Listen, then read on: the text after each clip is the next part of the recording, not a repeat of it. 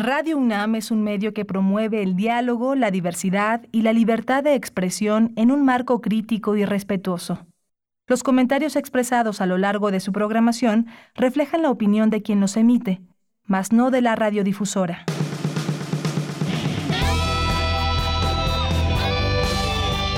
Prisma RU.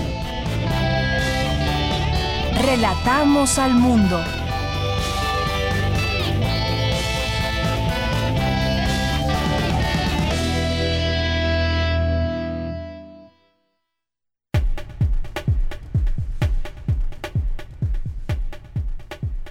Muy buenas tardes, público de Prisma RU en Radio UNAM. Bienvenidos a la emisión de hoy, jueves 5 de noviembre de 2020.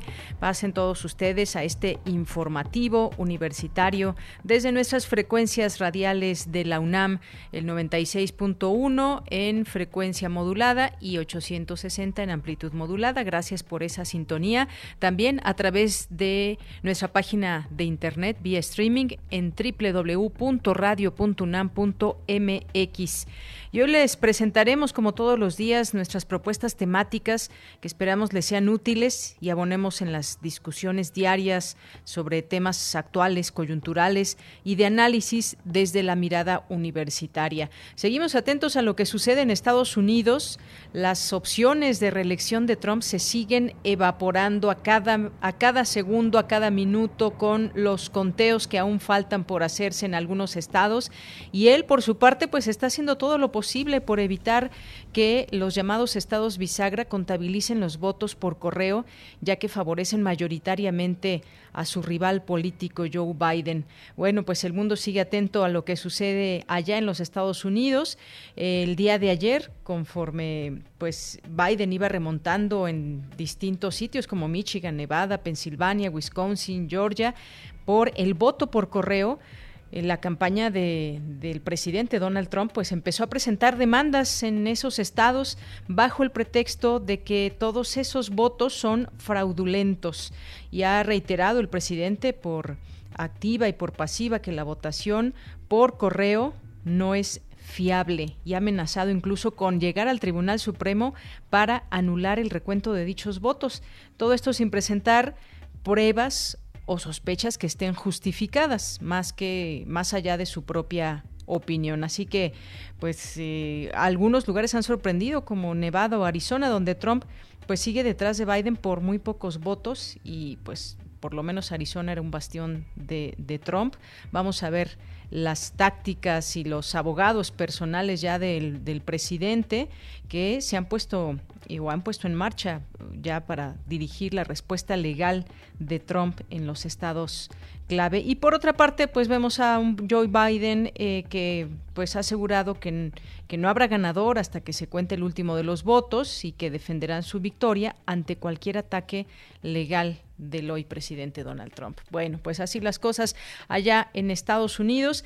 También el día de hoy, el día de hoy vamos a vamos a platicar con ustedes, tenemos ahí varios temas. Uno de ellos y tiene que ver también con con Estados Unidos, hubo reformas en las políticas de drogas que pasaron en cada estado donde estaba la boleta en la elección de Estados Unidos, pero qué implicaciones tienen todos estos cambios porque bueno, entre las cosas que se han eh, que se aprobado, que se aprobaron, tiene que ver con que en Oregon se legalizan las drogas duras y cuatro estados aprueban el uso recreativo de la marihuana. Así que, pues, sin duda interesante este tema para la discusión drogas duras que se han aprobado en Oregon. Vamos a platicar aquí sobre este tema. Eh, eh, con Sara Snap, que es maestra en políticas públicas por la Universidad de Harvard y ha estado muy activa desde hace mucho tiempo con este tema de las de las drogas y su despenalización. Vamos a, conversar con ella y luego vamos a platicar sobre un tema que nos han expresado también desde nuestro público Radio Escucha en esta temporada que se avisora de invierno pues tendremos la acostumbrada influenza estacional y además encima esta pandemia de COVID-19. Así que vamos a platicar de esto, ya lo hemos venido tratando en otros momentos y vamos a platicar sobre pues cómo saber cuál de estas enfermedades se padece, si tenemos que hacernos las pruebas de las dos, en fin, vamos a platicar de ese tema con el doctor Morgan Guerra Gea aquí en este espacio. Y tenemos también una recomendación literaria para nuestra segunda hora que es Cuaderno Blanco sobre Fondo Negro de Gabriel Bernal Granados, que estará con nosotros vía telefónica. Eh, vamos a platicar de este, su último libro. Él tiene otras, otras obras que ya en otro momento ha presentado. No se lo pierdan, no se lo pierdan, aquí estará con nosotros. Es jueves de algunas secciones, Las olas y sus reflujos, eh, donde hoy nuestra compañera Cindy Pérez Ramírez nos va a platicar del amor romántico con Alejandra Collado, jefa de medios de comunicación del Centro de Investigaciones y Estudios de Género de la UNAM. Y tendremos Tendremos recomendaciones de cine, hablar de cine con el maestro Carlos Narro en Cinemaedro. Como todos los días tendremos las secciones de cultura, la información internacional también, nacional y también la información universitaria. Así que quédese con nosotros en este día eh, jueves 5 de noviembre del año 2020. Nuestras redes sociales, arroba PrismaRU en Twitter, PrismaRU en Facebook. Bueno, pues también envío muchos saludos a quienes hacen posible allá desde nuestra emisora Radio UNAM en Adolfo Prieto 133, allá en la producción Daniel Olivares, en la asistencia Denis Licea, en los controles técnicos Arturo González. Aquí en el micrófono les saluda con muchísimo gusto de Yanira Morán y pues doy la bienvenida a todos ustedes que ya nos escuchan y desde aquí relatamos al mundo. Relatamos al mundo. Relatamos al mundo. En resumen, en los temas universitarios, pionero de la literatura gay, el escritor Luis Zapata falleció el día de ayer. Tenía 69 años de edad. El republicanismo y el liberalismo tienen sus desarrollos más importantes en América, señala el filósofo Ambrosio Velasco en el marco de la cátedra extraordinaria Repensando la democracia en el mundo actual, una visión histórica, global e interdisciplinaria. Destacan académicos la participación de la UNAM en el próximo viaje a la Luna. En los temas nacionales, el presidente Andrés Manuel López Obrador anunció el lanzamiento de un plan para duplicar el número de lugares para que médicos puedan especializarse y el cual tendrá un costo de cerca de 2.500 millones de pesos. El exgobernador de Veracruz, Javier Duarte, dijo estar dispuesto a comparecer ante la Fiscalía General de la República para aclarar el papel que jugó el expresidente Enrique Peña Nieto en el caso Odebrecht. Más de 2.000 elementos de la Guardia Nacional asumieron el control de diversas casetas en varios estados del país. A consecuencia de la crisis económica que ha provocado la pandemia, el 68.5% de los hogares capitalinos donde hay menores de edad reportaron disminución de ingresos económicos, según resultados de la encuesta en COVID-19 Ciudad de México, elaborada por la Universidad Iberoamericana y la UNICEF. En los temas internacionales, el presidente estadounidense Donald Trump advirtió hoy vía Twitter que presentará una demanda en todos los estados donde recientemente se impuso su rival, el candidato demócrata Joe Biden. Los torrenciales aguaceros de la depresión tropical ETA, que perdió fuerza en las montañas del este de Honduras, dejan al menos ocho muertos y miles de damnificados por inundaciones y derrumbes en Centroamérica. Hoy en la UNAM, ¿qué hacer y a dónde ir? El carro de comedias de Teatro UNAM te invita a disfrutar de la última función de la obra Justas Medievales, segunda ronda, bajo la dirección de Mariana Arta Sánchez, que reflexiona en torno a la concepción mítica y literaria de la mujer en la historia de Occidente. Disfruta de la última función de esta puesta en escena hoy, en punto de las 19 horas, a través del canal de YouTube de Teatro UNAM. No te puedes perder una emisión más de la serie Ciencia y Tecnología, Viajes Geológicos, que en esta ocasión nos lleva a descubrir las entrañas del continente africano. Sintoniza hoy la señal de TV UNAM por el canal 20.1 de televisión abierta en punto de las 19.30 horas. Recuerda que durante el confinamiento es importante realizar alguna actividad física. Por ello, la Dirección General del Deporte Universitario te invita a ejercitarte desde casa. En su sitio oficial podrás encontrar diversos tutoriales en video de gimnasia estática, acondicionamiento físico, rítmico y aeróbico, entre otros. Ingresa al sitio www.deporte.unam.mx. Recuerda, en esta contingencia sanitaria, Deportes UNAM te invita a ejercitarte sin salir de casa.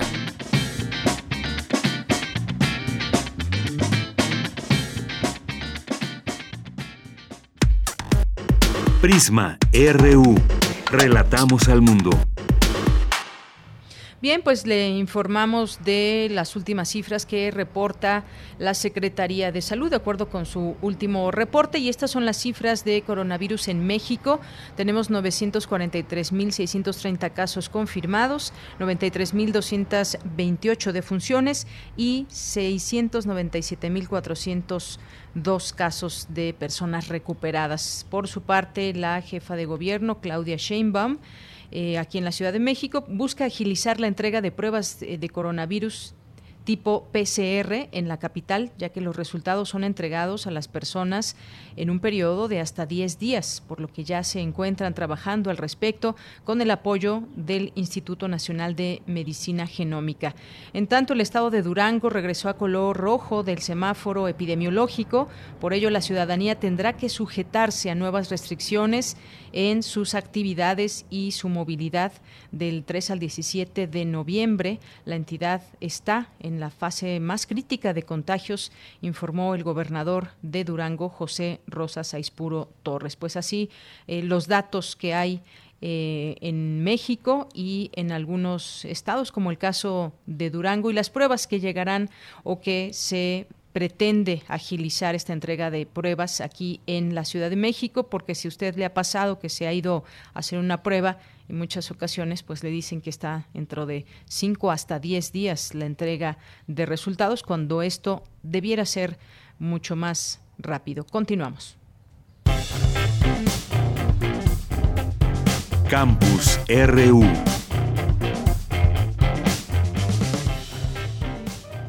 Bien, pues es la una de la tarde con 16 minutos. La Escuela Nacional Preparatoria informa el plantel número 5 de la Escuela Nacional Preparatoria de la UNAM, José Vasconcelos, exige la presentación inmediata del alumno Jorge Barrera Ríos, quien se encuentra desaparecido desde el pasado 26 de octubre. Desde el momento en que se tuvo conocimiento de la desaparición del menor, las autoridades de este plantel y de la Escuela Nacional Preparatoria se han mantenido en contacto con la autoridad competente a fin de facilitarle la información que requiera y de conocer a la brevedad el paradero de nuestro alumno. Al mismo tiempo, la dirección del plantel mantiene comunicación permanente con los familiares de Jorge Barrera Ríos, a quienes se, les está brindando el acompañamiento y la orientación jurídica debida. La Escuela Nacional Preparatoria no puede aceptar la desaparición repentina de ninguno de sus alumnos o alumnas y subraya la necesidad de que toda la comunidad viva en un ambiente seguro y en paz. Bueno, pues seguiremos atentos a este tema, por supuesto, acerca de la desaparición de este alumno. Y nos vamos a enlazar con mi compañera Dulce García, ya está en la línea telefónica y destacan académicos la participación de la UNAM en el próximo viaje a la Luna. ¿Qué tal, Dulce? Muy buenas tardes. Así es, Deyanira, muy buenas tardes a ti al auditorio de Prisma RU. Deyanira, el segundo viaje hacia la Luna ya se encuentra a la vuelta de la esquina, será a finales del próximo año. En este, la UNAM tiene una participación importante. Eh, según explicó en conferencia el doctor Gustavo Medina, académico del Instituto de Ciencias Nucleares, la labor de la universidad en esta misión consiste en enviar robots basados en microrobótica, además que eh, basarse también en inteligencia artificial se basan en la acción colectiva. Dijo que esta será la primera de muchas misiones hacia la Luna y explicó que si bien la UNAM no participa en la construcción de la nave o del lanzador, sí lo hace en la carga útil de esta nave, que no debe pesar, por cierto, más de 500 gramos. ¿Cómo lo hicieron, Yanira? Vamos a escuchar al doctor. Eso incluye los nuevos, los nuevos robots, más la estación de telemetría, telecomando y el mecanismo de deployment, el que los despliega a los robots sobre la Luna, que queda en el, en el Peregrine, en el módulo, todo eso sumado tiene 500 gramos, medio kilo. Eso ya les da una idea de con qué estamos trabajando, o sea, es, realmente miniaturización. Em, si ustedes ven el lander, esto sería la localización de nuestra carga útil. Esa, eh, esa carga tiene una parte que es ese módulo que queda sobre el Peregrine, que es esencialmente una catapulta, y los eyecta a los robots, ¿sí? para que caigan en forma aleatoria a unos 10 metros del, del, módulo y de ahí comiencen a realizar sus tareas de navegación, científicas, etc. Y bueno, Gustavo Medina explicó por qué se optó por los robots pequeños y cuáles son las capacidades que tienen estos y que no pueden realizar, por ejemplo, los robots grandes. Vamos a escucharlo nuevamente. Eh, una hormiga sola puede no hacer gran cosa, pero si ustedes han tenido la oportunidad de ir al Amazonas y ver un ejército de hormigas atacar una sección de la floresta, pues van a ver el poder que puede tener un ejército de hormigas. Y entonces hay muchas tareas que se pueden ver realizables en esa forma cooperativa, como por ejemplo beneficiamiento de minerales en la superficie de un asteroide, transporte hacia un determinado lugar para ser cargado después en una nave, etcétera, etcétera, etcétera o construcción de estructuras, por ejemplo, siendo inclusive ellos los ladrillos de una estructura, como se puede ver acá, en este caso las hormigas formando parte de una estructura que es un puente. Deyanira, el doctor aprovechó para explicar algunas de las interrogantes en torno al primer alunizaje. Dijo, por ejemplo, que no se sabía cómo iba a ser el polvo lunar. Este que pisó Neil Armstrong y que se ve siempre en el video típico del alunizaje, y bueno, dijo que no se trata de granos esféricos como lo es, por ejemplo, el de las playas, sino que es un, un polvo de grano puntiagudo, nanométrico, y que tiene la capacidad de perforar las superficies, así que puede penetrar casi cualquier cuerpo, además de que es radiactivo. Ahí va uno de las de los retos que los académicos tuvieron que enfrentar a la hora de crear estos robots pequeños y bueno, la misión de Yanira dura un día lunar, que son aproximadamente 13 días terrestres. En esta misión participa tanto la UNAM como el CONACYT y la Agencia Espacial Mexicana de manera conjunta. Eh, otros de los proyectos eh, que en los que ha participado la universidad ha sido el desarrollo de instrumentos que complementan otras misiones de la NASA y son, por ejemplo, la creación de telescopios para observar lo que son las ondas gravitacionales. Es la información de Yanira. Bien, pues muchas gracias por la información, Dulce, datos muy interesantes de todo lo que destacan los académicos en torno a la participación de nuestra Casa de Estudios en el próximo viaje a la Luna. Gracias, Dulce. Que nos lleven, Deyanira. Que nos lleven, efectivamente, Dulce. Muchas gracias y buenas tardes. Buenas tardes. Que te vaya muy bien. Y bueno, ahora nos enlazamos con mi compañera Virginia Sánchez, porque el exdirector de la Facultad de Filosofía de la UNAM, Ambrosio Velasco, ofreció la conferencia magistral Liberalismo y Democracia. ¿Qué tal, Vicky? Te saludo con mucho gusto. Muy buenas tardes. Igualmente, de muy buenas tardes a ti y al auditorio de Prisma RU. El republicanismo y el liberalismo tienen sus desarrollos más importantes en América.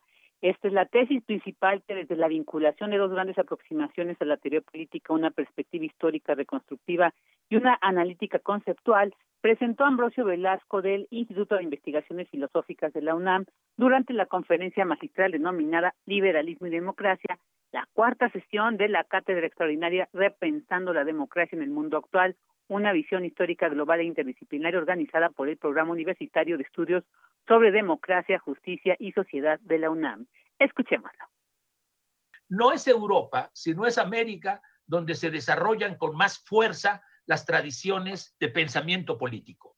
En Estados Unidos, un republicanismo que se convierte en liberalismo a partir de las confrontaciones federalistas y antifederalistas. De ahí para el mundo surge este modelo de democracia liberal a partir de estas discusiones entre federalistas y antifederalistas en 1786, 1787, y también en México, en América, no solo en México, en todas las colonias hispanoamericanas, se desarrolla la otra tradición republicana, ¿cuál? La salmantina. Entonces, el espacio de desarrollo más importante del pensamiento republicano y también del liberal es América. Es una tesis fuerte, muy discutida, bueno, después de transitar por los grandes teóricos de la filosofía política, la república y la democracia como Thomas Hobbes, Nicolás Maquiavelo, John Stuart Mill y John Rawls, entre otros, en cuanto a México, se centró en dos autores que dijo han abordado el tema de la crítica a la democracia liberal.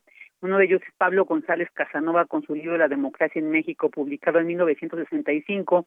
Dijo, este es uno de los clásicos de la filosofía y ciencia política y la sociología política.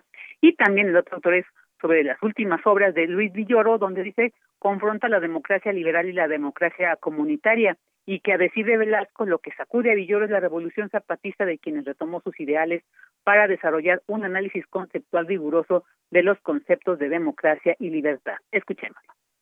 ¿Cuál es la tesis fundamental eh, de Luis Villoro? Él considera que la democracia liberal es una democracia que parte de un supuesto de homogenización absoluta de derechos entre todos los ciudadanos. Y eso en México no puede aplicarse porque no hay igualdad, no solo social, sino también de las concepciones mismas de los derechos, de las formas de vida. De eso que llama John Rawls concepciones sustantivas del bien.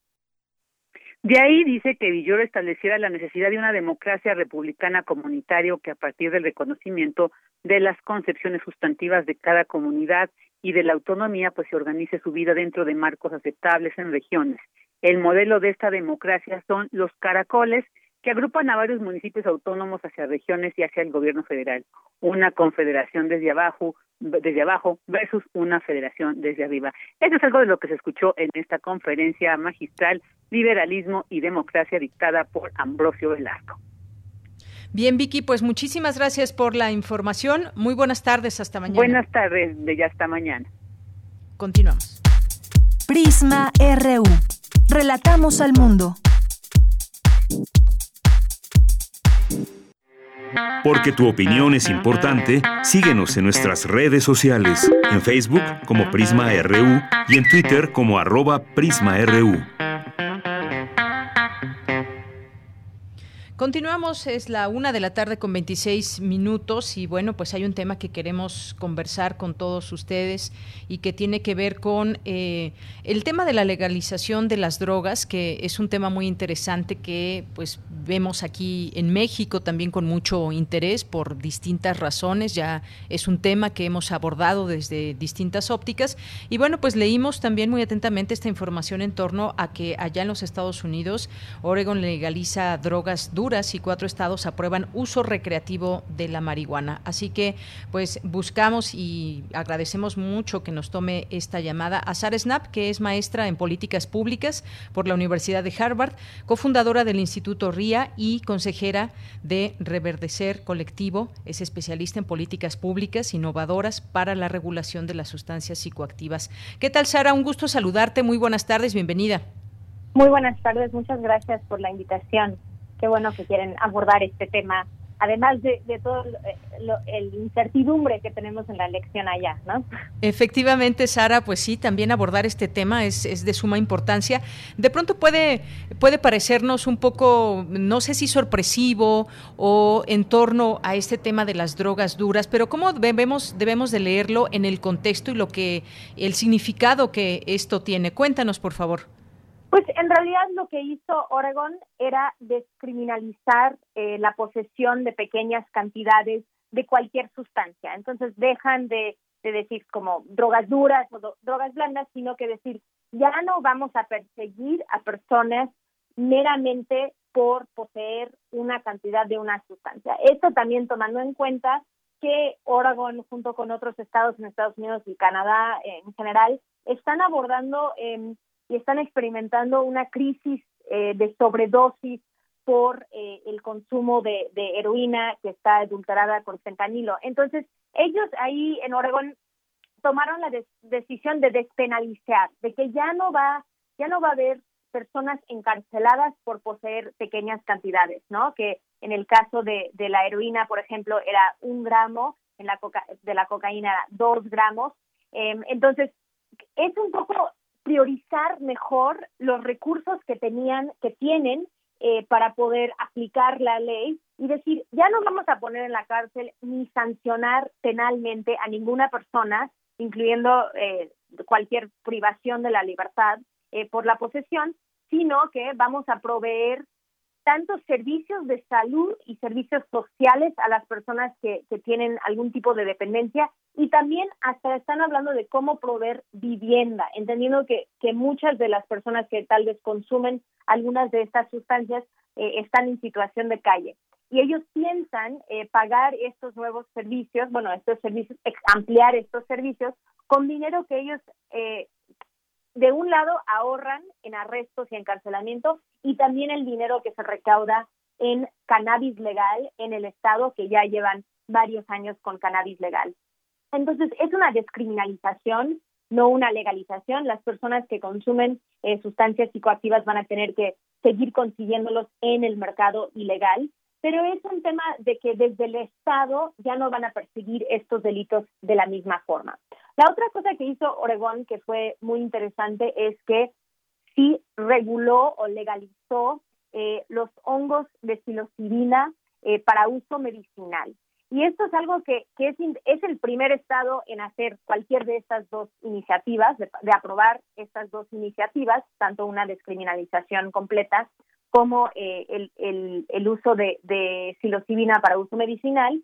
Eh, porque están saliendo muchísimos estudios sobre la psilocibina y su uso eh, para tratar diferentes padecimientos como la depresión, la ansiedad, eh, trastorno postraumático. Entonces, ellos están siendo muy innovadoras y vanguardistas en, en tomar esta decisión eh, y estar al frente de, de, de las reformas de las políticas de drogas en Estados Unidos y yo diría también en el mundo.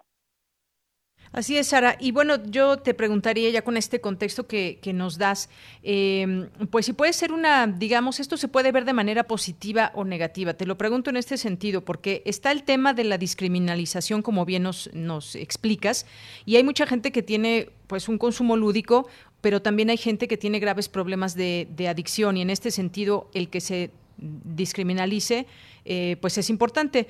Negativa porque puede beneficiar, te lo pregunto, puede beneficiar a quienes son parte de la cadena criminal, que significa el uso, compra, distribución de drogas. ¿Esta parte cómo la podemos entender? Pues yo lo vería 100% de forma positiva. Eh, las personas que consumimos sustancias ilegales ya están poniéndose, eh, nos estamos poniendo en, en situaciones de riesgo en conseguir una sustancia y ahora lo que están diciendo en este en esta iniciativa del 110 es de que ya no van a ya no van a utilizar eh, los fondos del estado del estado para perseguir o encarcelar a personas o poner sanciones penales que en realidad esa persona ni puede cumplir con esos requisitos por su situación, sino que lo van a abordar desde un tema de, de determinantes sociales, eh, del consumo, desde vivienda, desde una perspectiva de salud, y yo creo que eso es lo que necesitamos. Nosotros siempre decimos que en realidad no es la sustancia, sino es las circunstancias, ¿no? Porque te puedo poner el ejemplo de que si, si yo consumo metanfetamina, no va a destrozar mi vida, porque tengo una, un trabajo, porque tengo una familia, porque tengo redes de apoyo, porque entonces no es la sustancia que va a cambiar mi vida, pero si yo no tengo oportunidades de vida, si estoy viviendo en la calle, si no voy a la escuela, si no tengo un trabajo, si no tengo una familia que me da apoyo, entonces tal vez podría ser la metanfetamina, podría ser eh, el teléfono, podría ser el sexo, el, el alcohol. Entonces es más bien que, las personas sin, sin esa contención social, sin esas oportunidades, puede ser que entonces desarrollan hábitos compulsivos alrededor de una sustancia por la falta de otras actividades en su vida. Entonces, aquí sin duda lo están abordando desde ese enfoque y creo que México tiene mucho mucho que aprender en ese sentido. También diría que en Estados Unidos lo que vimos en la boleta este año es de que en todos los estados donde temas de política de drogas, tanto de eh, de limpiar eh, los antecedentes penales de personas que antes estaban encarcelados o darles sus, sus derechos para poder votar si han estado encarcelados o los cuatro estados que pasaron aprobaron leyes sobre cannabis para uso adulto, también los dos estados para cannabis medicinal aprobaron esas iniciativas. Y vemos ahora una tendencia entonces a mover en esa dirección, entendiendo que la regulación legal y la descriminalización es hacia dónde queremos llegar y que la prohibición no ha funcionado. Entonces yo creo que esto fue un rechazo contundente y no solamente en estados demócratas, ¿no? Podemos eh, mencionar Dakota del Sur, Mississippi, Arizona, que también tienen son espacios políticos muy diversos, pero donde realmente se ha notado que no funciona eh, el paradigma actual y tenemos que hacer un giro. Entonces, eh, creo que lo que vimos es que este tema aprobado por toda, en todos los estados y de los estados que ya llevan ocho años con una regulación legal en el tema del uso adulto, no ha habido ningún retroceso. No hay ningún estado que dice, ¿saben qué? Queremos regresar a la prohibición. No, solo vemos más estados sumándose diciendo, no, es mejor ganar impuestos, es mejor tener eh, dinero para poder hacer programas de, de salud, es mejor eh, que las personas tengan un acceso seguro a un producto de mejor calidad. Bien, la criminalización, como dices, no ha funcionado. Y bueno, pues solamente agregando esto que dices, el dato de que los votantes en los estados de Arizona, Nueva Jersey, Montana y Dakota del Sur respaldaron la legalización del uso recreativo de la marihuana con consultas celebradas el martes en el marco de las elecciones. Eh, y bueno, pues con esta decisión hay que mencionarlo, los cuatro, los cuatro estados se suman a los otros once junto con la capital, que es Washington, en los que ya estaba permitido el uso recreativo de la marihuana en el caso de Dakota del Sur, además, los votantes decidieron de una, de una sola vez aprobar también el uso medicinal de, la sustancia. Y bueno, pues por otra parte, sí, sí, qué bueno que tocas el caso México, porque esto nos lleva a reflexionar también, supongo, como sociedad y, también, por supuesto, como autoridades que tienen en sus manos distintas eh, posibilidades. Es un tema que, pues no sé cómo veas en México, cómo vamos ya en este, en este sentido, vamos muy atrasados, vamos eh, bien en la discusiones, en fin, ¿qué es lo que tenemos actualmente en nuestro país? Pues sí, digamos, nosotros llevamos muchos años en este tema y, y ahora podemos decir que uno de cada tres personas en Estados Unidos vive en un estado con cannabis legal para uso adulto o uso recreativo. Y aquí en México, si nos comparamos con ellos, sí estamos, estamos un poco atrás. Estamos un poco atrás porque en 2018 cumplimos eh, la jurisprudencia de la Suprema Corte donde la Suprema Corte le dijo directamente al Senado y a la Cámara de Diputados, ustedes tienen que legislar sobre este tema y tienen cierto tiempo para hacerlo. Entonces, ellos ahora tienen una nueva fecha límite por la pandemia del 15 de diciembre de este año, donde ellos tienen que aprobar una ley si no caen en una declaración de inconstitucionalidad. Entonces, nosotros, yo creo que sí hay una urgencia en México, hay una urgencia no solo por el tema de que necesitamos acceso a la salud y cannabis para uso medicinal, sino que también hay todo una, un movimiento, una cultura eh, de personas eh, usuarias, personas adultas que quieren eh, ir a un dispensario a comprar y que quieren entonces tener sus derechos reconocidos o quieren poder cultivar sus plantas en su casa, que es el autocultivo, ¿no? Que es una de las vías de acceso. Em, también nosotros en México tenemos un tema que son las comunidades cultivadoras. México es un país productor de, cannabis. Somos el segundo país que más produce cannabis ilegal en el mundo. Entonces tenemos una gran oportunidad, tanto económica como para redistribuir eh, las ganancias de este mercado que actualmente es ilegal hacia las comunidades cultivadoras y de esa forma en empezar a nivelar la balance tanto económico como de justicia, entonces de que esas comunidades ya no viven con miedo de que van a venir a erradicar sus cultivos. Entonces, sí estamos un poco eh, decepcionados de que esto no ha ido más rápido porque el Senado ya aprobó un, una iniciativa, un dictamen eh, en, en las comisiones, ahora tendría que pasar al Pleno eh, y tendría que ser aprobado antes del 15 de diciembre. y nosotros creemos que si realmente queremos ir primero los pobres, entonces sí tenemos que hacer una regulación integral con un enfoque de justicia social donde las comunidades cultivadoras pueden participar y que garantiza a lo máximo los derechos de las personas eh, consumidoras de cannabis.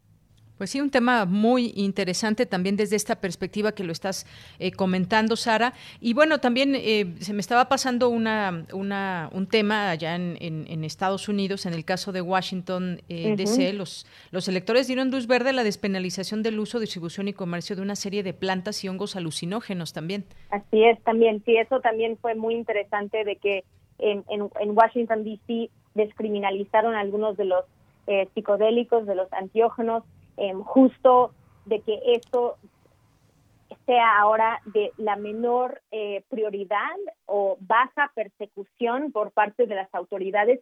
Y, les puedo decir que en México podríamos hacer algo parecido. Cualquier estado tiene la competencia para poder legislar sobre esta materia entre los delitos que son eh, del fuero común y los delitos que empiezan a ser fuero, fuero federal. Entonces, cualquier estado podría decidir, ¿saben qué? Hasta la Ciudad de México sería muy bueno que lo hiciera eh, la jefa de gobierno. Esto ya no es una prioridad, ya no vamos a perseguir a personas usuarias, sino que esto va a ser la última, eh, la última prioridad de persecución. Y eso significaría que entonces eh, los policías ya no podrían llevar casos por posesión simple de, de cantidades de sustancias y de esa forma liberar recursos para realmente enfocarnos en los delitos de alto impacto que nos preocupa a todos en la sociedad. Así es. Bueno, pues en un mundo eh, global estos temas deben de tocarse, deben hablarse, deben debatirse incluso a, nivel no solamente de sociedad, también de, autoridades, la vista que dan o cómo ven los gobiernos estos, estos temas. Y sobre todo pues una historia y una realidad que nos ha, nos ha ido llevando a todo esto, pasando pues una historia muy interesante de lo que ha pasado con las drogas desde que se conocen como tal. El caso de la marihuana cómo, cómo pues se ha ido eh, cambiando a lo largo de los de los años. Tenemos casos eh, muy emblemáticos como el caso de Holanda, por ejemplo, y otros sitios y, pues vamos yendo hacia ello. La realidad nos va llevando hacia todo esto, Sara. Sí, sin duda. Y creo que es algo donde pues vemos a Estados Unidos avanzando en esto a nivel estatal y ellos han sido los grandes impulsores de la televisión a nivel internacional y para nosotros es como eh, es un poco triste de que nosotros seguimos en lo mismo sin sin tomar pasos firmes hacia adelante mientras ellos eh, están aprobando iniciativas ciudadanas. Y eso es algo importante porque es han sido entonces las personas y las comunidades diciendo, ¿saben qué? La prohibición no ha funcionado, no hay voluntad política para cambiar estas cosas, pero nosotros tenemos el derecho a hacer referéndums, a hacer iniciativas ciudadanas y de esa forma impulsamos el cambio. Y aquí en México puede ser que tengamos que, que, recurrir a esas, a esas posibilidades porque vemos que hay... Eh, se, se, está quedando un poco estancado ahorita en el Senado, aunque hay un dictamen que está listo para aprobarse.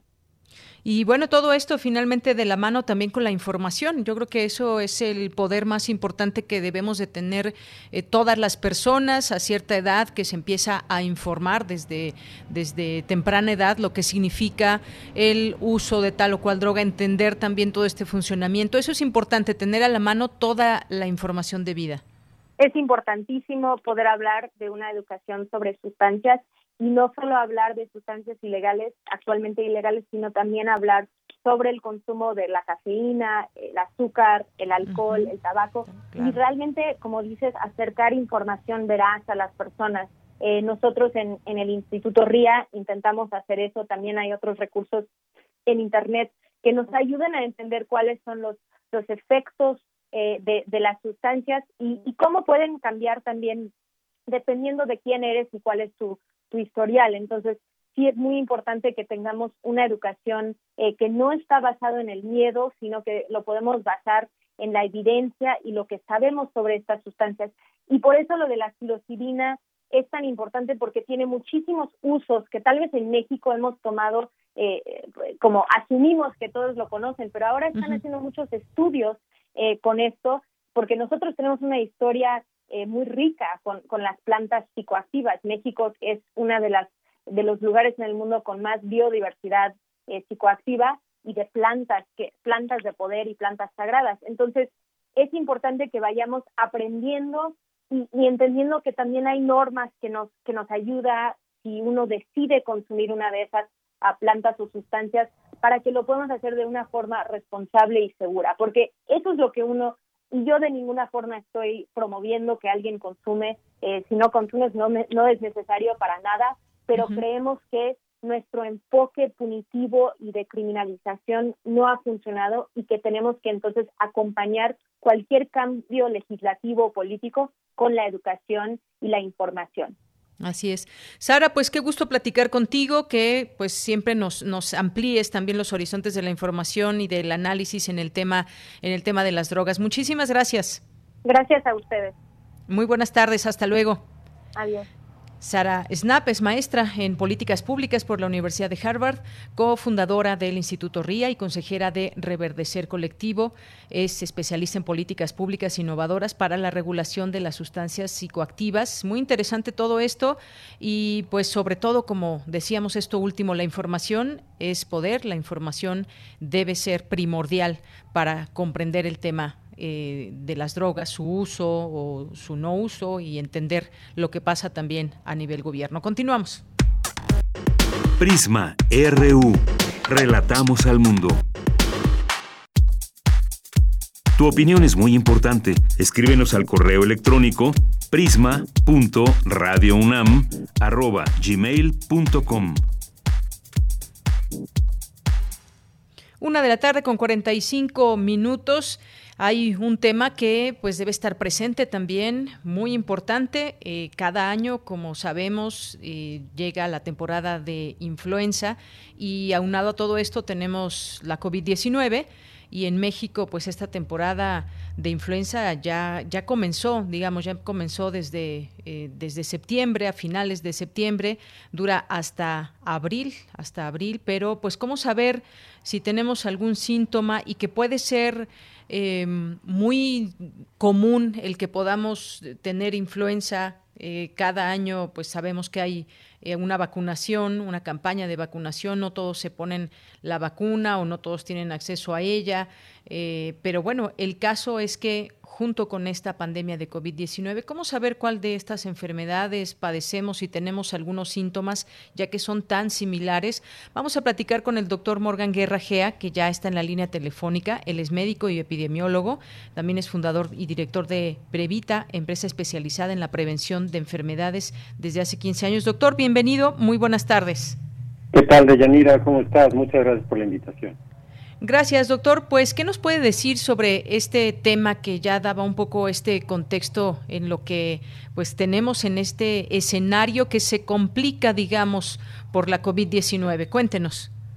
Correcto, pues bien, como saben, cada año con las bajas las temperaturas inicia la temporada de enfermedades respiratorias de vías altas, que pues ha estado caracterizada este, por muchos virus, usualmente las infecciones son causadas por virus del catarro común, como los adenovirus, o incluso otras, otras este, eh, familias del coronavirus y algunas bacterias. Sin embargo, la influenza, como aprendimos desde la pandemia del 2009 que se, se, se, empezó a descubrir aquí en México, la influenza ha tenido una, una este, prevalencia mayor y por su importancia este, epidemiológica, por la, por la gran mortalidad que genera en ambos extremos de la vida, es decir, en personas mayores de 65 años de edad o con comorbilidades como diabetes o hipertensión o obesidad, o en niños menores de 5 años. Es por eso que es muy relevante identificar la diferencia entre un catarro común y ahora la influenza que estacional de este año y el COVID-19. Así es. Y bueno, pues eh, apenas eh, hace unas, unas semanas se detectó aquí en México el primer caso de la persona que tiene COVID-19 e influenza al mismo tiempo.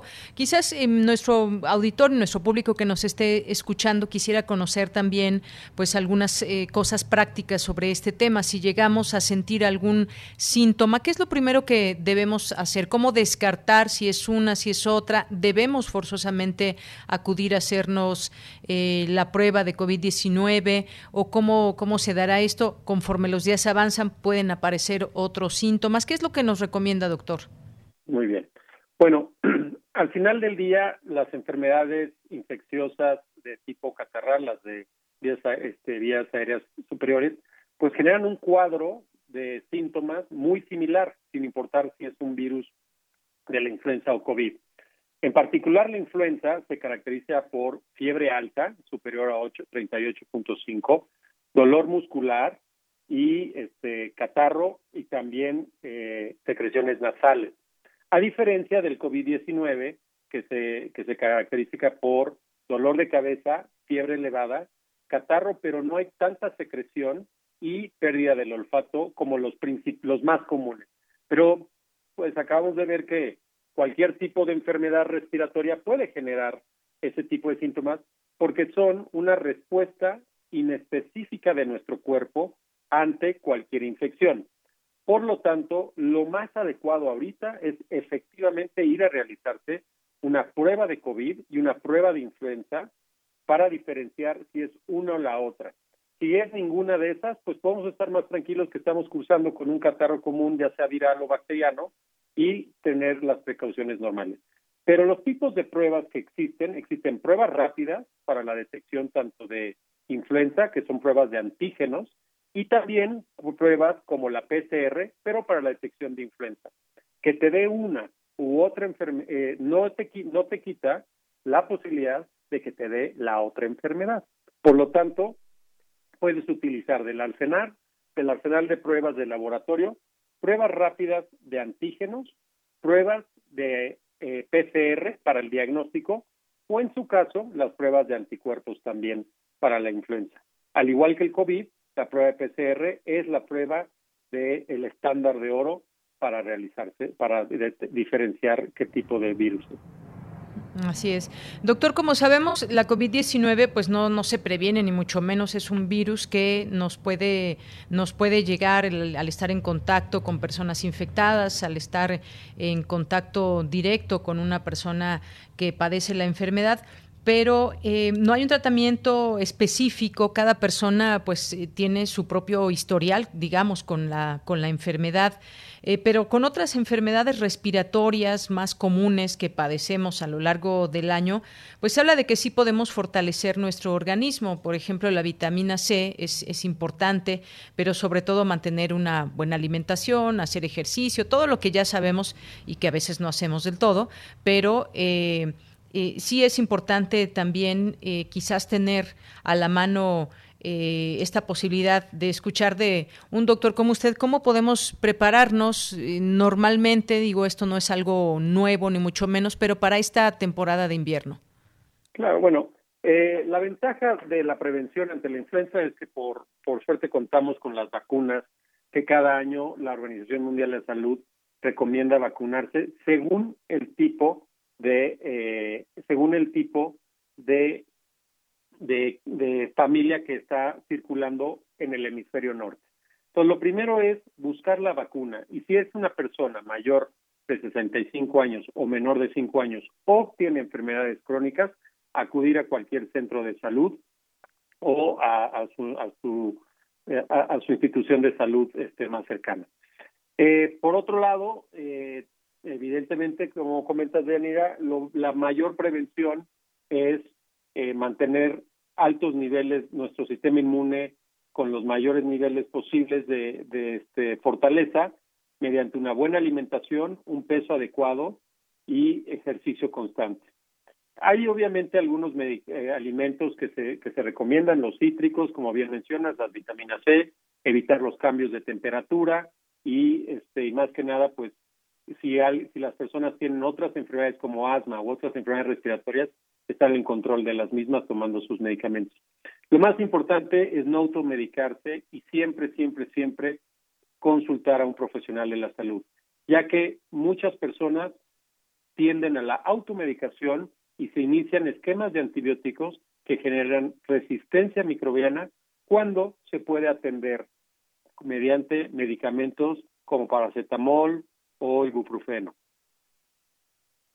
Muy bien, bueno, pues esas son parte de estas eh, recomendaciones que se pueden tener de cara, pues, a lo que a lo que viene. Normalmente muchos eh, podemos eh, en estas épocas pues adquirir una enfermedad eh, viral eh, no grave en estas épocas del año, más que en otras, todo el año digo podemos, podemos presentar alguna, podemos adquirirla, contagiarnos, pero pues nunca una habíamos tenido con estas características de COVID-19. Así que pues ahí las recomendaciones, algo más que usted quiera agregar, alguna otra recomendación, algo que nos quiera sugerir, doctor.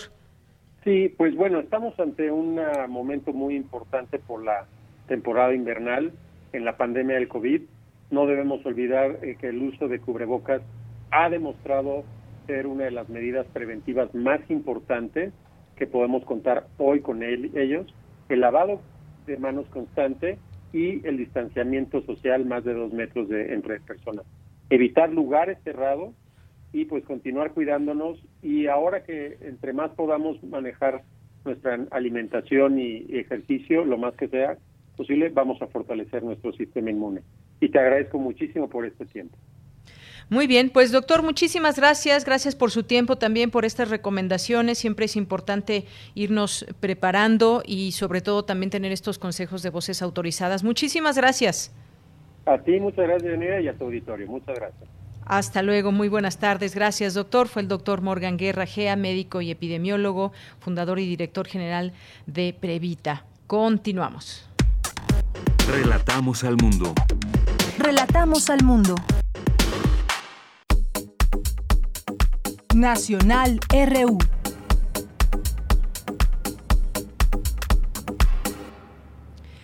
Bien, pues continuamos y algunos temas nacionales para compartir con ustedes el día de hoy. No podemos dejar de mencionar lo que ha sucedido allá en Tabasco, muchas inundaciones, muchas miles de personas que se han visto afectadas y bueno, pues el gobierno de Tabasco acusó a la Comisión Federal de Electricidad de provocar inundaciones en los municipios de Nacajuca, Jalpa y Cunduacán, presuntamente por la indebida extracción de agua que hace la empresa pública de la presa Peñitas. El gobernador de la entidad, que es Adán Augusto López, dijo que presentará las denuncias correspondientes para que la CFE indemnice a los tabasqueños que resultaron damnificados y repare la infraestructura dañada o destruida.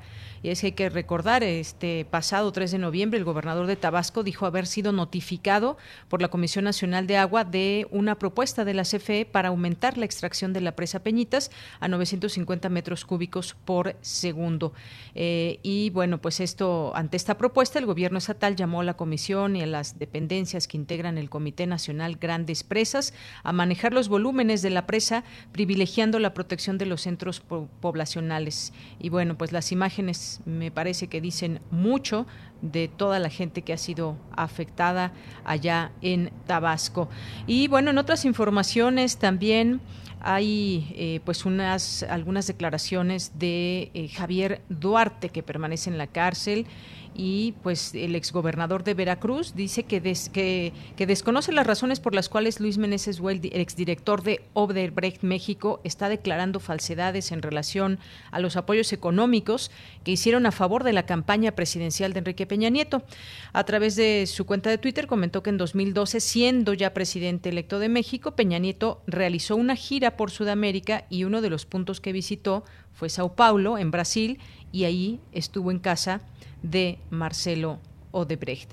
Refirió que ahí lo llamó vía telefónica para instruirle que acelerara todos los trámites y obras que el gobierno del estado de Veracruz tuviera pendiente para que Etileno 21 pudiera arrancar lo antes posible, ya que él tenía un compromiso muy grande con estas personas por el apoyo que había recibido para su campaña presidencial. Pues esto es parte de los de los tweets que se han lanzado desde la cuenta de Javier Duarte y bueno, pues ya se puede encontrar en los distintos medios de comunicación también lo que indicó el exgobernador, que además dice tener toda la disposición de declarar todo lo que consta sobre el caso sin necesidad de solicitar ningún criterio de oportunidad. Y pues bueno, pues esta información eh, importante también. Eh, y bueno, pues también en otras partes del mundo, ahora con este tema del confinamiento, eh, pues vemos que antes de este confinamiento, en el caso, en el caso de, Inglaterra, pues se llenaron los pubs, los restaurantes, antes de, de que le cierren y que regrese la cuarentena. Miles de británicos se reunieron en bares antes de este inicio. Eh, llenaron de gente para disfrutar la última comida, salida con los amigos antes de que entrara en vigencia el nuevo confinamiento en esta parte del Reino Unido por o para tratar de contener la segunda ola de coronavirus y se habla de grandes multitudes de consumidores que se volcaron también a las calles de las principales ciudades inglesas para hacer compras de último momento en tiendas, negocios de productos no esenciales y pues esta segunda ola muy presente allá en Europa, el caso de los ingleses, pues así fue incluso también cuando abrieron después del confinamiento que tuvieron, también abarrotaron los bares y los distintos lugares, los famosos pubs y bueno, pues parte de lo que de lo que sucedió y que reportan los medios. Con esta canción de Robbie Williams inglés nos vamos nos vamos al corte.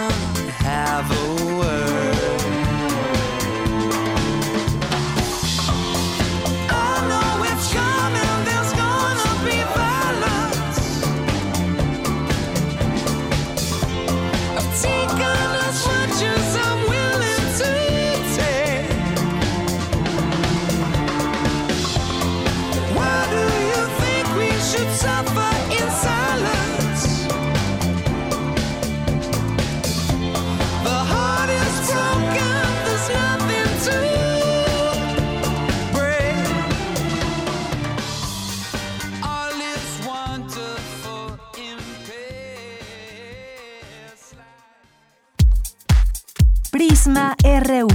Relatamos al mundo.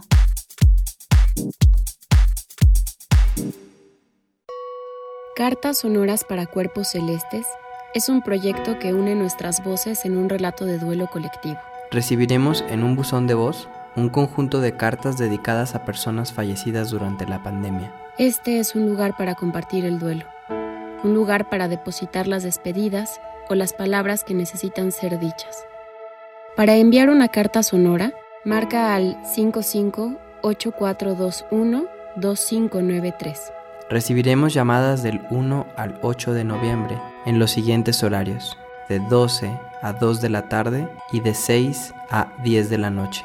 Todas las cartas sonoras serán transmitidas en horario nocturno entre el 1 y el 6 de diciembre en esta y otras radiodifusoras nacionales y sonarán desde azoteas y balcones de todo el país organizado por Cultura UNAM, Cátedra Bergman, Festival El Alep y la Fonoteca Nacional en el marco de la mega ofrenda.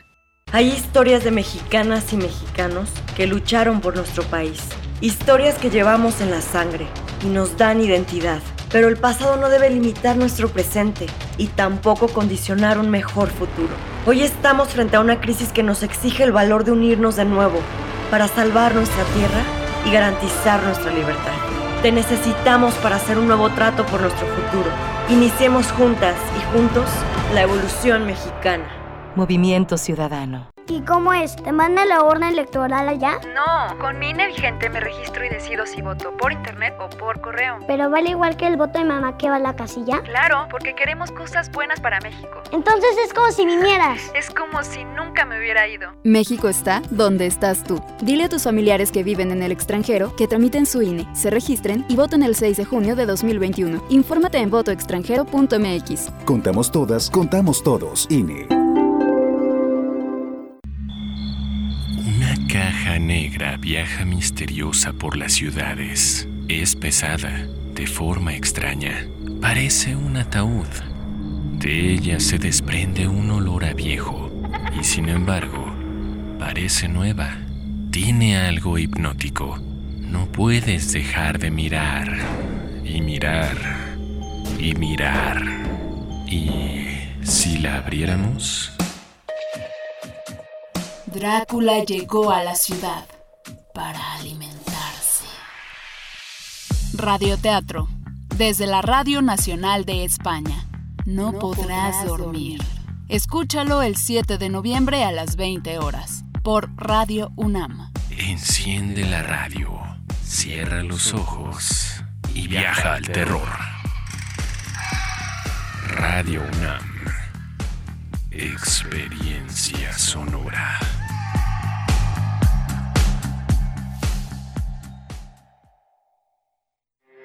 Porque tu opinión es importante, síguenos en nuestras redes sociales, en Facebook como Prisma RU y en Twitter como arroba PrismaRU.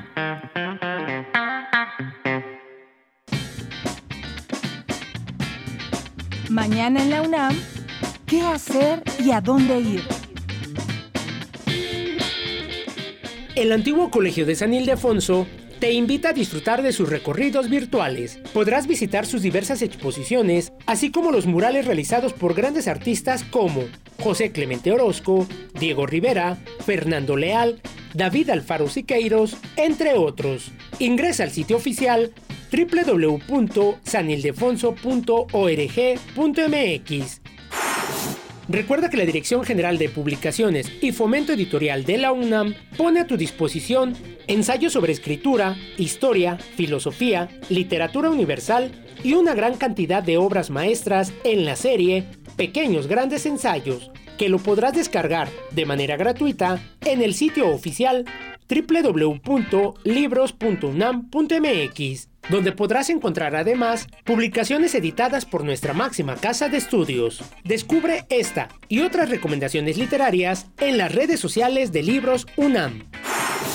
El próximo fin de semana tienes una cita con el taller coreográfico de la UNAM y su habitual función dominical con montajes de la maestra Gloria Contreras. La cita es el próximo domingo 8 de noviembre en punto de las 12.30 del día a través de la cuenta oficial de Facebook del taller coreográfico de la UNAM. Disfruta de la danza universitaria y recuerda, si utilizamos cubrebocas, nos cuidamos todos. Para Prisma RU, Daniel Olivares Aranda.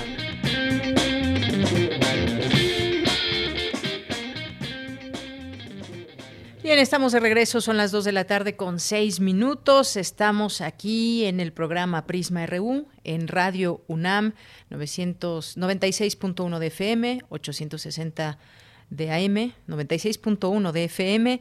Muchas gracias por esa sintonía, por sus mensajes que ya nos llegan en redes sociales en Prisma RU. Ahí nos encuentran, así nos encuentran en Facebook y en arroba Prisma RU aquí en Twitter. Muchas gracias por los comentarios. A ver, nos acaban, nos acaba de llegar uno aquí a través de a través de Facebook de Liliana Rodríguez. Muchísimas gracias. Nos manda muchos saludos.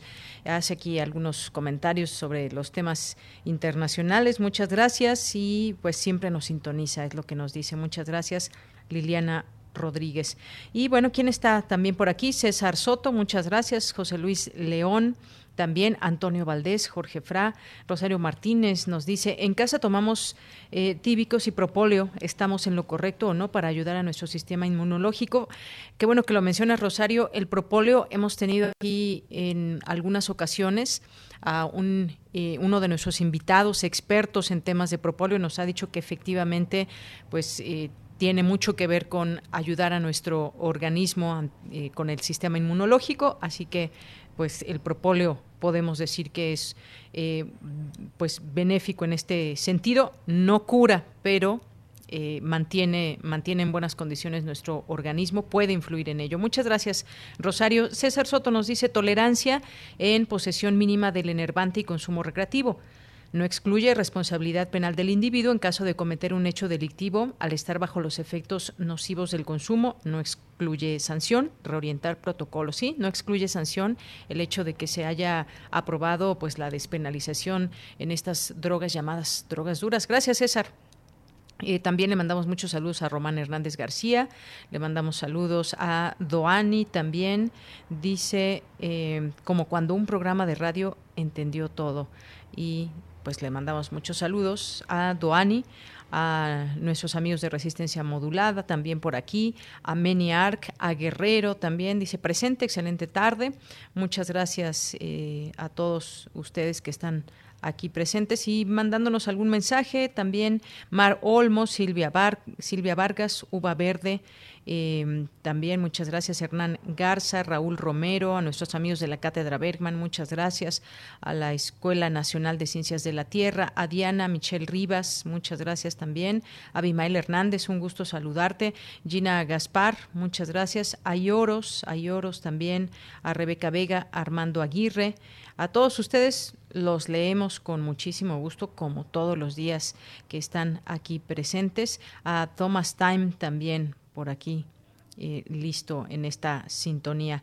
Pues vamos a ir a la información en esta en esta segunda hora. Recuerden, todavía tenemos mucho las olas y sus reflujos, cinemaedro, cultura internacional y nos vamos a esta información de Cristina Godínez, pionero de la literatura gay, el escritor Luis Zapata falleció el día de ayer. Tenía 69 años de edad. Adelante, Cristina.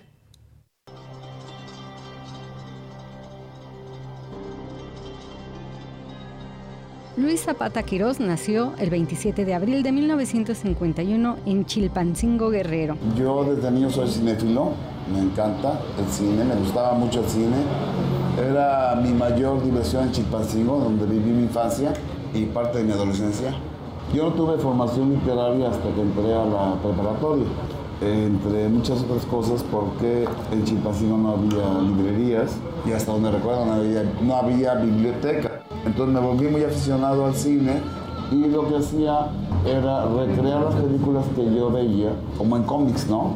Estudió la carrera de Letras Francesas en la Facultad de Filosofía y Letras de la UNAM. El vampiro de la colonia Roma, Premio Nacional de Novela Juan Grijalbo 1978, es una de sus obras más reconocidas. Al escribir eh, El vampiro de la colonia Roma, mi primera intención era pues escribir una novela picaresca, ¿no? que se insertara dentro de esa tradición, pero al mismo tiempo presentar un personaje que aceptara libremente su sexualidad, no su homosexualidad en este caso.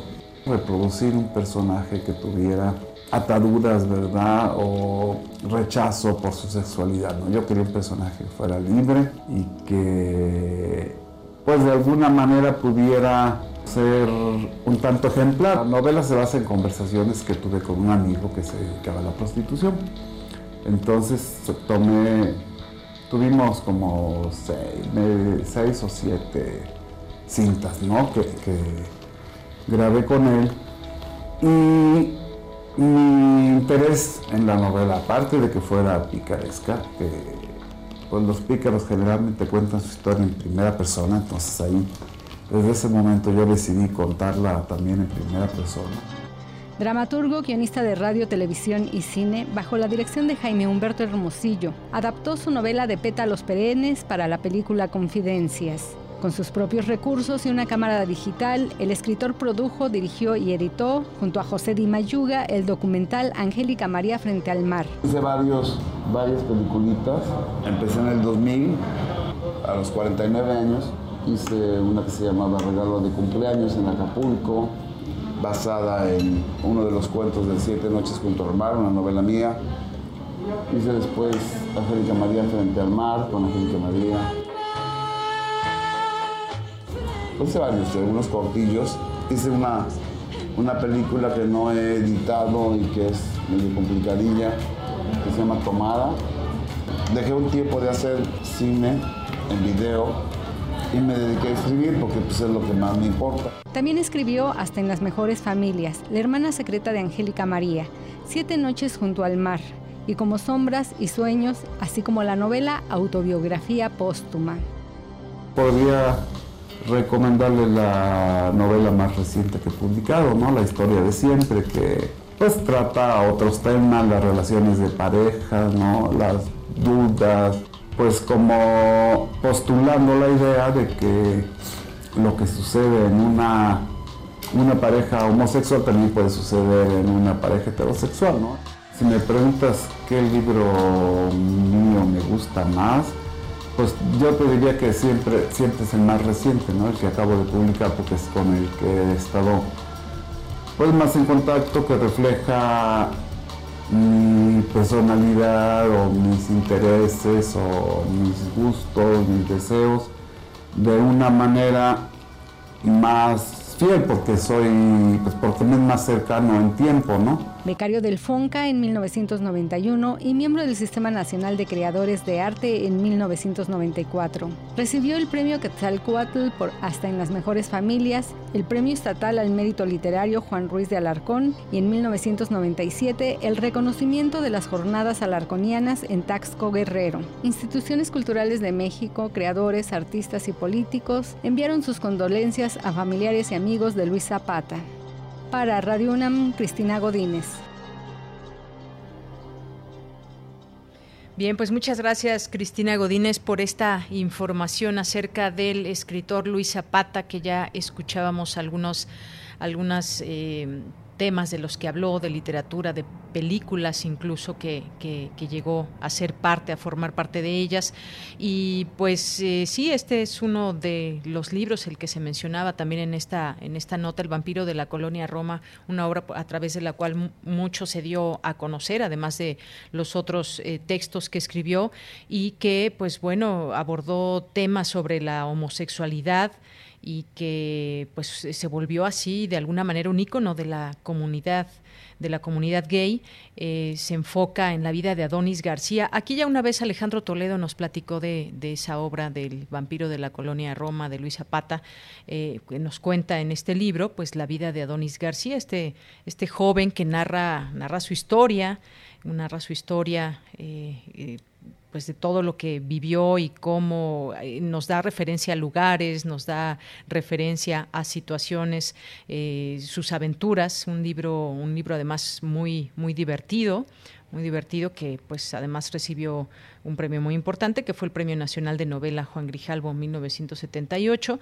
y bueno pues ahí distintas eh, situaciones que, que, nos narra, que deja este legado y pues ahí podemos escuchar de, de propia voz en esta entrevista eh, pues acerca de su propia obra y cómo se refiere él a su, a su propia obra.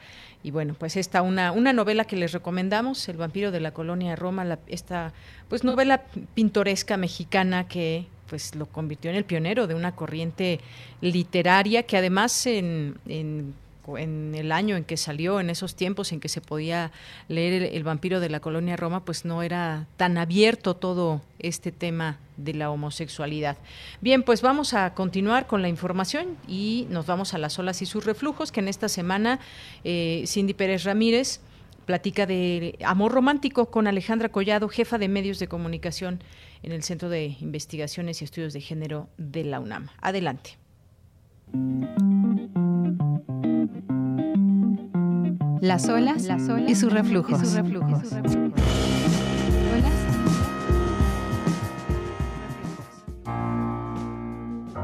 Bienvenidas y bienvenidos a Las olas y sus reflujos. Hoy platicaremos de cómo el amor mata. ¿A qué nos referimos? Al mito del amor romántico en relación con el feminicidio. Y es que, de acuerdo con datos del Instituto Nacional de Estadística y Geografía, en 4 de cada 10 casos de una mujer asesinada, el homicida era su pareja.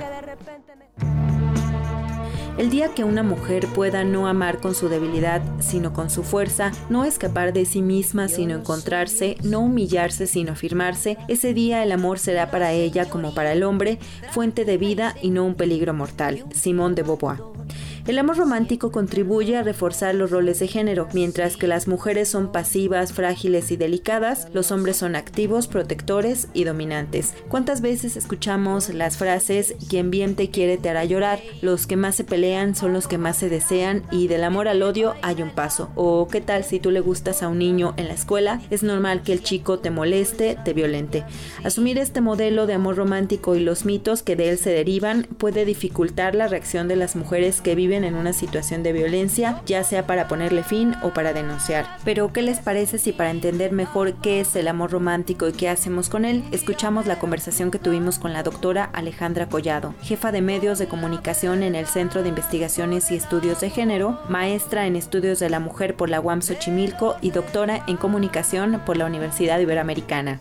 Es un placer saludarte, Alejandra. Muchas gracias. Quisiera que nos platicaras a qué le llamamos amor romántico. Desde el feminismo, esto que conocemos como amor romántico es un mecanismo cultural que lo que va a hacer perpetuar eh, patriarcado a través del control y del sometimiento pues de las mujeres. Entonces son como estas relaciones desiguales, son relaciones amorosas desiguales que están normalizadas. Este tipo de relaciones pues qué va a hacer que va a afectar pues la autonomía de las mujeres, ¿no? Autoestima, va a ir mermando poco a poco sus redes de apoyo, entre muchas otras cosas. ¿Qué conductas del amor romántico se normalizan socialmente?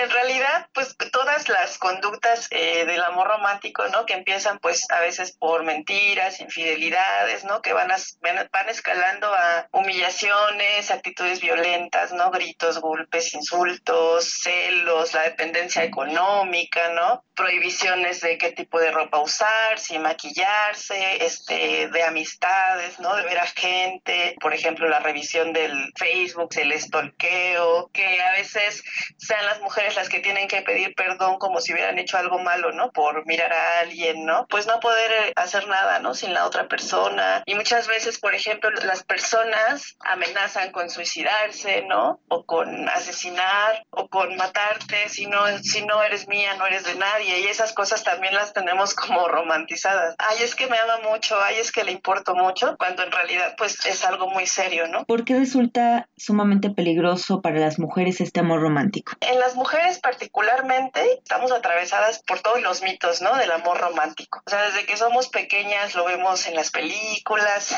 en los cuentos infantiles, en la literatura. Estas relaciones de amor romántico en el que pues las reglas, que en teoría tendrían que ser acuerdos, pues siempre van a favorecer más a los hombres. Estos valores como el sacrificio, pues que se tiene que sufrir por amor, que pertenecemos a nuestras parejas. Y en el caso de nosotras está esta cuestión de que no estamos realizadas si no estamos en pareja, si no nos casamos. Como en los cuentos, siempre el final feliz es cuando acabamos casadas y, y probablemente embarazadas. Entonces eso se traduce en que si una mujer no está casada, no tiene pareja o no ha llegado todavía a la maternidad, está incompleta. Está totalmente estigmatizado, por ejemplo, el estar solas como una señal de fracaso. Hacen que el amor romántico se torne algo peligroso para las mujeres porque al final nos va acercando ¿no? a este tipo de relaciones destructivas en las que aguantamos todo, pues con tal de, de pertenecer ¿no? a estos estereotipos o con tal de cumplir estas expectativas sociales. Este sentido de propiedad que tienen los hombres hacia sus parejas en este amor romántico, ¿cómo influye en las mujeres víctimas de feminicidio? También hay una serie de mitos que tenemos del amor, de si es tu amor verdadero tienes que aguantar, tienes que resistir, estas ideas de que el amor lo puede todo, ¿no? De que a lo mejor una persona puede ser violenta, ¿no? O puede tratarte mal, pero con amor va a cambiar.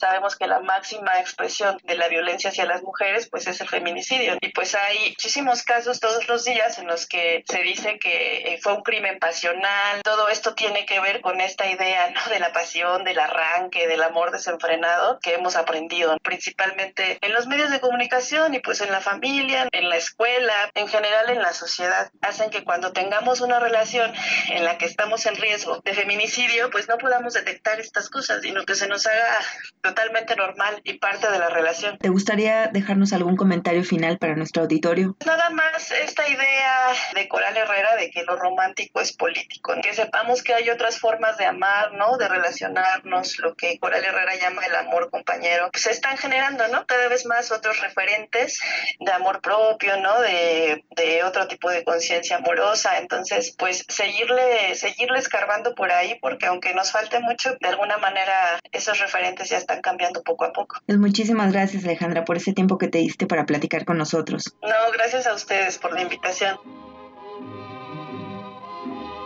Esta semana les recomendamos el libro Dueña de mi amor, Mujeres contra la gran estafa romántica, de la antropóloga feminista Coral Herrera. Esto fue Las olas y sus reflujos. Comentarios al Twitter, arroba PrismaRU y a mi Twitter personal, arroba Cindyunam. Regresamos con nuestra compañera Deyanira Morán. No engendramos el demonio y tampoco somos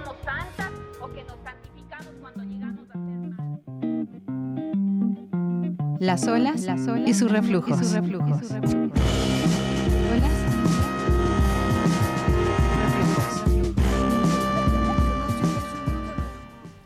Bien, muchas gracias. Gracias, Cindy Pérez Ramírez. Nos vamos ahora a las breves internacionales con Ruth Salazar. Internacional RU. El candidato demócrata Joe Biden consolida su ventaja tras ganar Wisconsin y Michigan, lo que lo sitúa a solo seis votos del triunfo en el colegio electoral. Pero aún se esperan los resultados de cuatro estados clave, Georgia, Carolina del Norte, Nevada y Pensilvania. Está claro que estamos ganando suficientes estados para alcanzar los 270 votos electorales necesarios para ganar la presidencia, señaló. No estoy aquí para declarar que hemos ganado, pero sí para señalar que cuando el recuento termine, creemos que seremos los ganadores. En tanto, el presidente de Estados Unidos, Donald Trump, tuiteó esta mañana que ningún voto que haya llegado después del 3 de noviembre será contado, pese a que no cuenta con la autoridad para ejercerlo. Además, anunció que su campaña presentará una demanda para detener el conteo de votos en el estado clave de Nevada. Europa sufre una explosión de casos de coronavirus y la tasa de mortalidad continúa creciendo, informó este jueves la Organización Mundial de la Salud. La dimisión del presidente de Kosovo, Hashim Tasi, tras confirmarse la acusación de crímenes de guerra contra él, ha aumentado la incertidumbre política en la antigua provincia serbia, sumida en la pandemia y en la crisis económica que sacude a uno de los países más pobres de Europa. Le acusa de asesinar y perseguir a cientos de personas albano-kosovares, serbias y minorías de etnia gitana, además de participar en el tráfico de órganos de prisioneros serbios durante la guerra de independencia en los años 90. Como prometí, no permitiré que el presidente de la República de Kosovo vaya a los tribunales. Por eso, para proteger la integridad de la presidencia de Kosovo, del Estado de Kosovo, de los ciudadanos kosovares, del pueblo kosovar, y respetando la asociación con la comunidad internacional, renuncio al cargo de presidente de la República de Kosovo. Etiopía se sitúa al borde de la guerra civil. El primer ministro Abiy Ahmed anunció una ofensiva armada contra las autoridades en rebeldía de la región de Tigray, a quienes acusa del ataque a una base militar. El presidente francés Emmanuel Macron anunció que se duplicarán los efectivos que su país utiliza para los controles fronterizos. Asimismo, informó que en diciembre pedirá a los otros líderes de la Unión Europea una reforma en profundidad del Tratado de Schengen sobre las fronteras exteriores. En Brasil, la Fiscalía de Río de Janeiro solicitó que el senador Flavio Bolsonaro, uno de los hijos del presidente, sea acusado de corrupción. A 10 días de las elecciones municipales, estas serían malas noticias para Jair Bolsonaro, elegido como líder de la lucha contra la corrupción. Tu opinión es muy importante. Escríbenos al correo electrónico prisma.radiounam@gmail.com.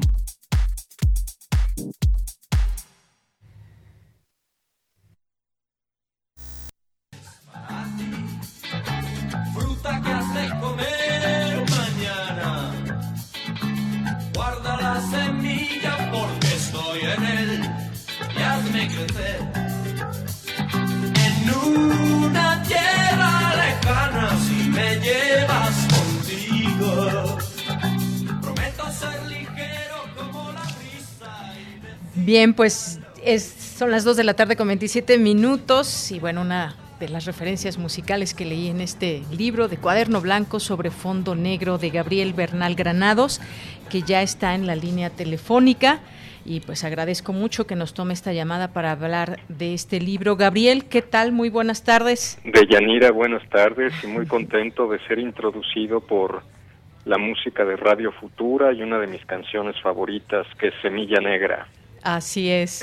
Oye, pues qué gusto tenerte por aquí y platicar de este, de este libro tuyo, que la verdad no sé bien exactamente por dónde entremos a platicar, pero pues fíjate que este libro que tengo en mis manos, que ya tuve oportunidad de, leer, dice, leí por ahí a, a José María Espinaza que dice que es un caso extremo este libro. Y al leerlo coincido con él porque hablamos de una de una escritura eh, digamos, denominada fragmentaria, si se puede decir de esta manera, es decir, que suma, eh, suma lo diverso, haces una mezcla de situaciones autobiográficas, reflexiones sobre, sobre la pintura, la literatura, la poesía, eh, referencias que nos hacen también volver a esas lecturas que refieres para compartir o discernir de tus apreciaciones. Eh, ¿Coincides tú con esto, Gabriel, de lo extremo? Eh, pues lo extremo no estaría del todo seguro, pero eh, Chema Espinaza en su texto escribió un, un texto muy generoso, maravilloso sobre este libro, y él habla de un mecanismo eh, que no tiene fin, ¿no? De un libro que, que tiene un principio, pero que no tiene un final, y que en ese sentido estaría relacionado con el cuaderno de notas de un escritor, que eh, el el escritor eh, puede en un momento dado hacer público su cuaderno de notas, pero este cuaderno de notas, este ejercicio constante, esta relación del escritor con la escritura, es algo que no se termina, eh, sino con la vida misma, ¿no?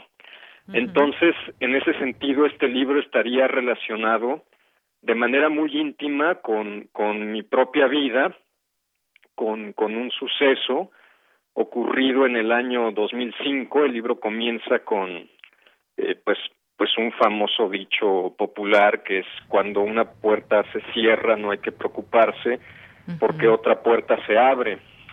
Entonces, eh, a partir de ese eh, eh, suceso que, que fue importante y doloroso en, en mi vida, emprendí la escritura de este libro y debo confesarte que lo hice también a la manera de Cyril Connolly en La tumba sin sosiego como como un proceso catártico. Es, es un es un libro que, que intenta a partir de esta diversidad, de esta serie de fragmentos aparentemente inconexos los unos con los otros, donde aparecen reflexiones sobre mi propia vida, apuntes sobre pintura, sobre poesía, sobre temas muy diversos que tienen que ver incluso con la vida literaria, cultural, eh, mexicana, que esto es un apunte que hizo Sergio González Rodríguez, que le parecía que, que, este libro era uno de los primeros en la historia de la literatura mexicana en ventilar un tema muy importante, que es el de las rencillas literarias o los problemas o las fricciones que se dan entre los escritores, que forma parte importante de la trama de este libro. Entonces, eh, como te decía, mi libro Cuaderno Blanco sobre Fondo Negro, que publicó la Universidad Autónoma de Querétaro, refleja un proceso de curación de, del alma, ¿no? eh, empecé a escribirlo en el año 2005, terminé en el año 2011, lo empecé a escribir sin eh, sin prisa, ¿no? Eh, Y en el año 2011, esto es algo importante, se metieron a robar a mi casa se llevaron mi computadora y con la computadora se llevaron el manuscrito de mi libro, ¿no? Eh, y, y a partir de ese momento, después de que entré en profunda depresión, porque que se metan a robar a tu casa es una cosa horrible. Terrible. Terrible. Eh, empecé a, a, a reescribir el, el, libro tal y como lo recordaba y a continuarlo.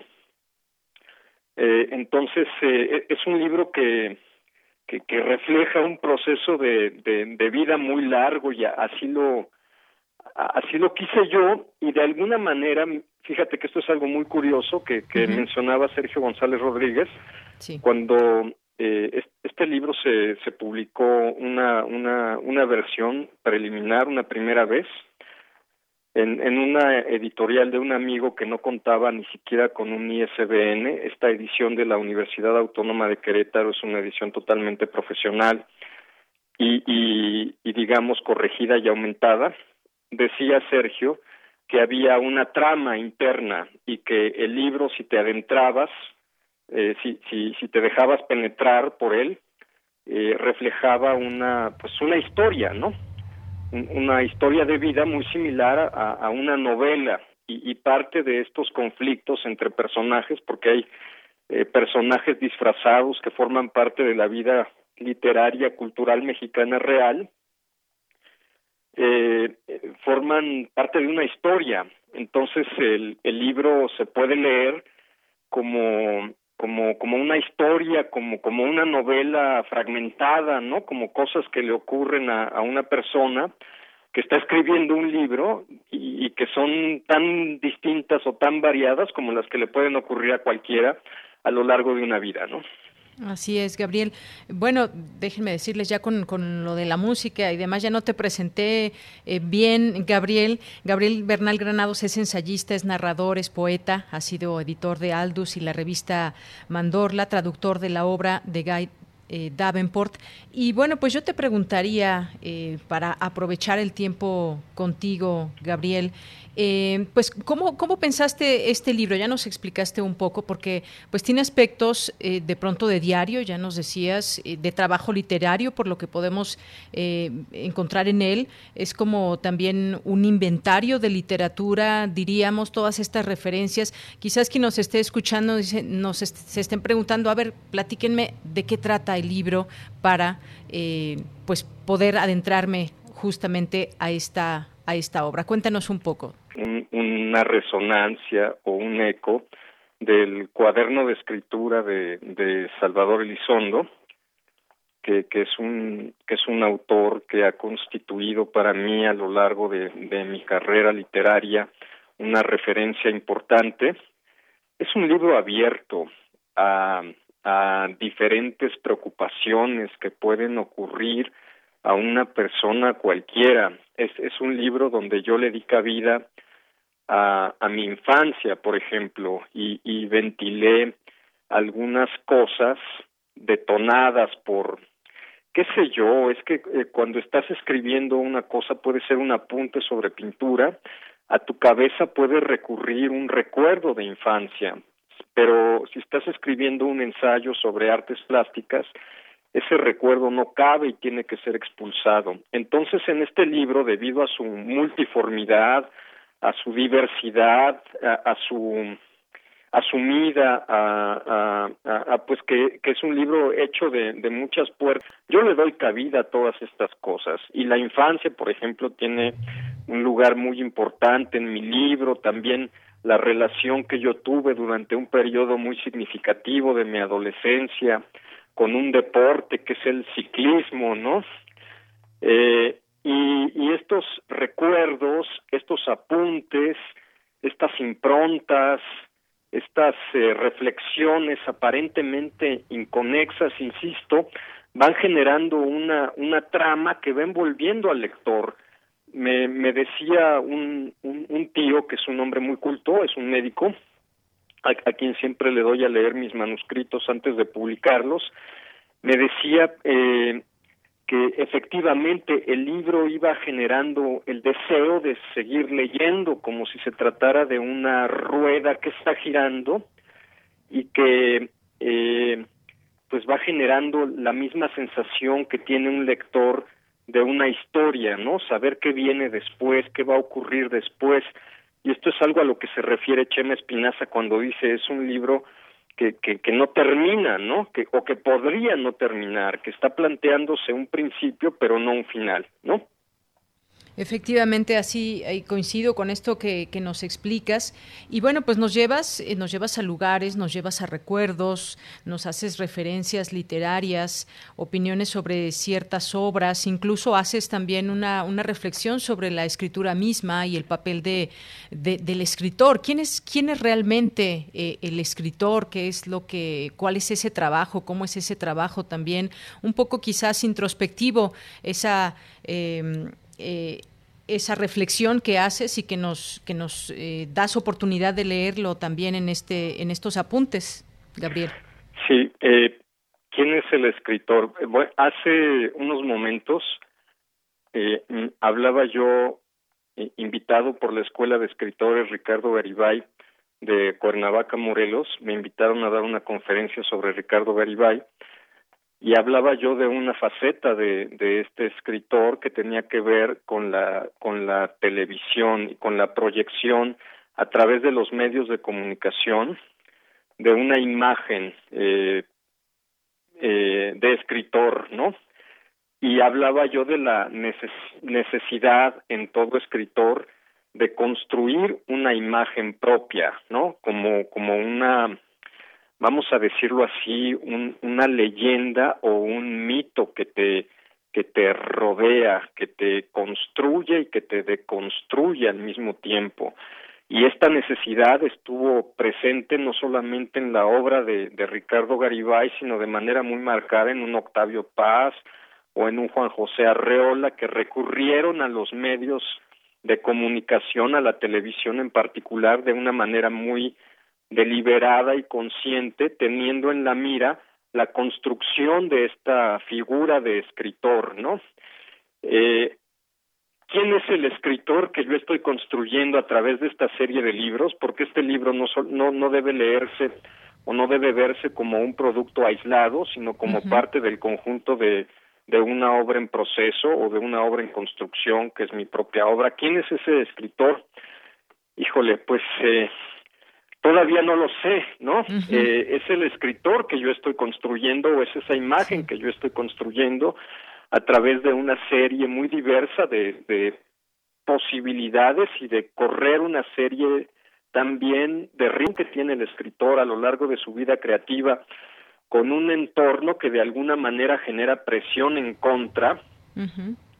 O sea, la vida del escritor eh, está también hecha de en, amistades y enemistades. Y casi nunca se habla de las enemistades o nunca se habla de las enemistades. Y este libro por primera vez en pues yo no sé si sea el primero, tampoco sé si será el último, habla de estas fricciones que van condicionando el surgimiento de una carrera y el surgimiento de una obra, ¿no? Entonces hay, hay un, diría yo que, que hay un escritor que corre una serie de riesgos y que se enfrenta en un momento dado al problema de la censura en, en, la, en el medio literario mexicano, ¿no? Debido a que tocas una serie de fibras muy sensibles en figuras que tienen un cierto poder y que te van cerrando las puertas, ¿no? Que, que, es algo que me sucedió a mí siendo yo muy joven tendría yo como 27 años, menos de 30 años cuando eh, cuando uno es joven uno comete muchas imprudencias y yo cometí la imprudencia de criticar a ciertas figuras con mucho poder que, que me cierran puertas. Entonces también ese cerrarse la puerta del principio del libro tiene que ver con eso, ¿no? Claro. Pues sí, abres la posibilidad también a otras a otras pláticas que podemos tener en otro momento, quizás Gabriel, por lo pronto pues se nos ha acabado el tiempo y yo dejo esta referencia a quien quiera conocer a detalle este cuaderno blanco sobre fondo negro de Gabriel Bernal Granados de la Universidad Autónoma de Querétaro. Pues muchas gracias, Gabriel, gracias por estar con nosotros aquí en Prisma RU de Radio UNAM. Pues gracias, Deyanira, por la invitación. A ti y ojalá que platiquemos en otro momento. Muchas Cuando gracias. Tú quieras, con muchísimo gusto. Hasta luego. Hasta Buenas pronto, tardes. chao. Bien, pues fue Gabriel Bernal Granados, ensayista, narrador, poeta, con este libro que, pues bueno, ya también está en nuestras redes sociales para que conozcan este, esta referencia. Continuamos. Cine Maedro. Querido Carlos Narro, ya me estaba, ya te robé dos minutos de tu no, tiempo. No te preocupes, no te preocupes, Adelante. nos damos tiempo y lo recuperamos. Muy bien, Este, adelante. Primero, mira, me voy a meter en un terreno que aparentemente no me toca. Sí, murió Luis Zapata, también me entristece la, la noticia, pero en todos lados este, ponen el vampiro de la colonia Roma como la primera novela homosexual de la literatura mexicana y me parece una injusticia con alguien que sí la escribió 15 años antes, que es este Miguel Barbachano Ponce, alguien que tuvo mucho que ver con el cine también. Y la primera novela eh, homosexual registrada, aunque posiblemente exista por ahí alguna este anónima o que ni siquiera publicaron, es el diario de José Toledo, sí, de Miguel Barbachano del año 1964. Miguel Barbachano, este, sobre todo se desempeñó en la docencia del cine, este maestro universitario, pero también en la en la crítica. Y escribió varios libros de crítica y, demás. Y como director su hermano el gran productor Manuel Barbachano Ponce este insigne por este haber impulsado muchas carreras cinematográficas también le dio oportunidad a él sobre todo en un este en un noticiero que tenía Barbachano y en algunos este cortometrajes que desarrolló incluso algo para el este para el concurso de cine experimental eh, con los cuentos de Inés Arredondo en la película Amor Amor Amor. Entonces dándole su este su lugar en la historia este insisto el diario de José Toledo ya los críticos que nos digan cuál tiene la mayor o menor importancia el fin de semana nos sorprendió la muerte de Sean Connery, que particularmente a la gente de mi generación le entristece porque es el el 007, cada generación tiene el suyo, ¿no? Sí. Y sin duda, este Sean Connery fue el el 007 de mi generación. Entonces siempre los oirás diciendo, el mejor de todos. Bueno, pues yo no lo sé, ¿no? Yo oigo a otros este de otras generaciones y prefieren el este el suyo. Eh, y Sean Connery fue un gran actor sin duda alguna, más allá de que se le considerara nada más como un un hombre muy guapo, ¿no? En algún momento ya a sus casi 50 años fue considerado el hombre más sexy del planeta. Y por ahí al final del este del siglo pasado incluso alguna revista lo consideró el hombre más sexy del siglo XX pero bueno sí hizo varias películas de este de James Bond. Su primera fue Doctor No y aunque él llevaba ya como seis años cinco este como actor de de este, pequeños papeles y demás no había tomado relevancia hasta que no tuvo ese papel y después de, de este de James Bond también eh, tardaron mucho en reconocer porque los los héroes de acción normalmente no tienen demasiadas exigencias actorales. Entonces no es que este ganen fama rápidamente por eso.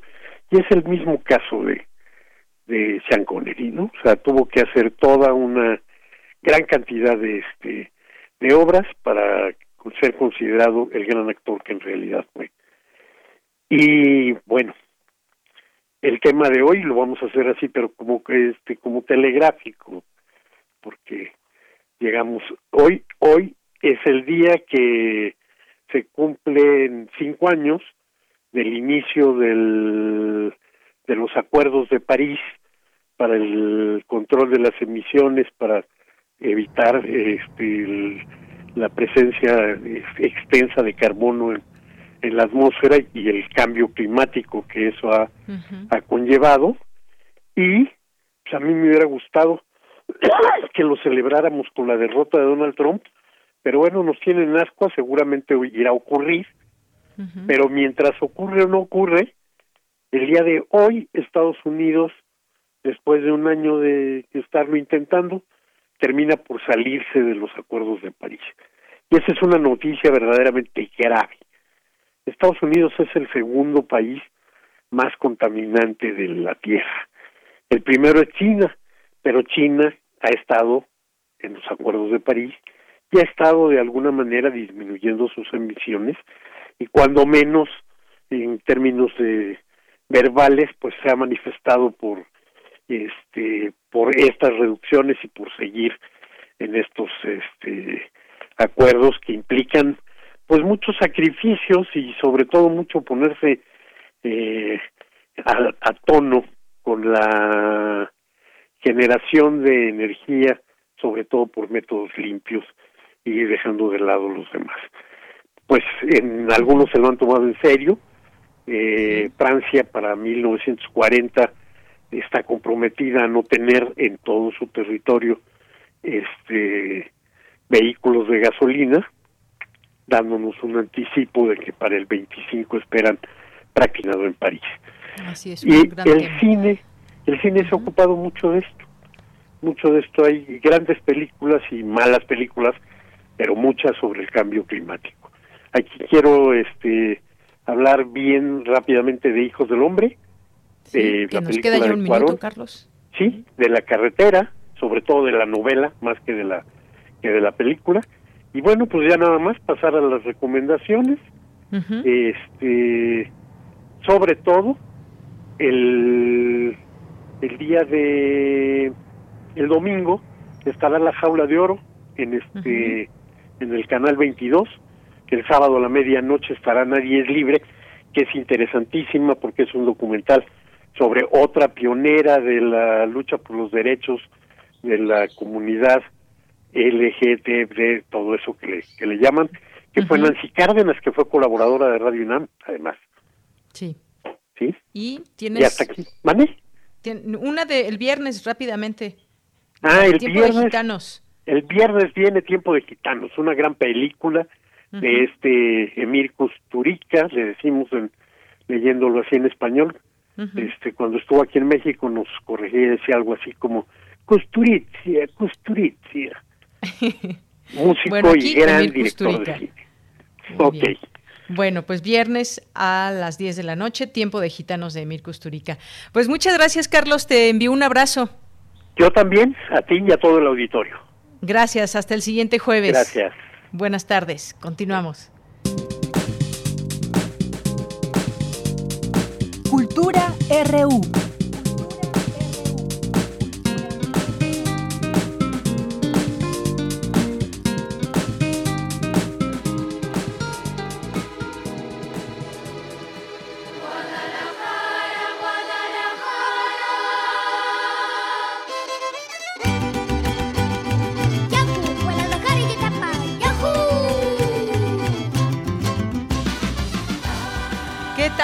Quiroz? Muy buenas tardes. Adelante. Deyanira, muy buenas tardes. Como siempre es un placer saludar al auditorio de Prisma RU. Un saludo a los que nos siguen a través de las frecuencias de Radio UNAM en el 96.1 de FM, 860 de AM o también en internet. Qué gusto escuchar de fondo esta canción que Pepe Guizar dedicó a Guadalajara, una canción que ha trascendido el tiempo, superado idiomas y fronteras, que se ha mantenido por más de 70 años como parte importante de nuestra identidad mexicana. Y es que les comparto que la Organización de las Naciones Unidas para la Educación, la Ciencia y la Cultura, UNESCO por sus siglas, designó a Guadalajara como capital mundial del libro 2022.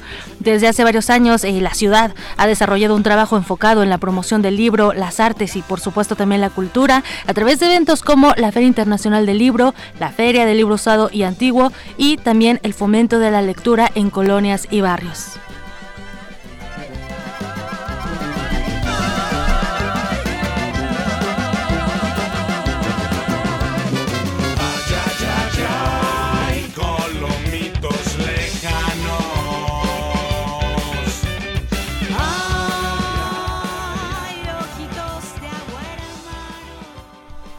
Y ya que hablamos de esta ciudad, les cuento también que hoy por la mañana se anunció el programa general de la Feria Internacional del Libro de Guadalajara 2020.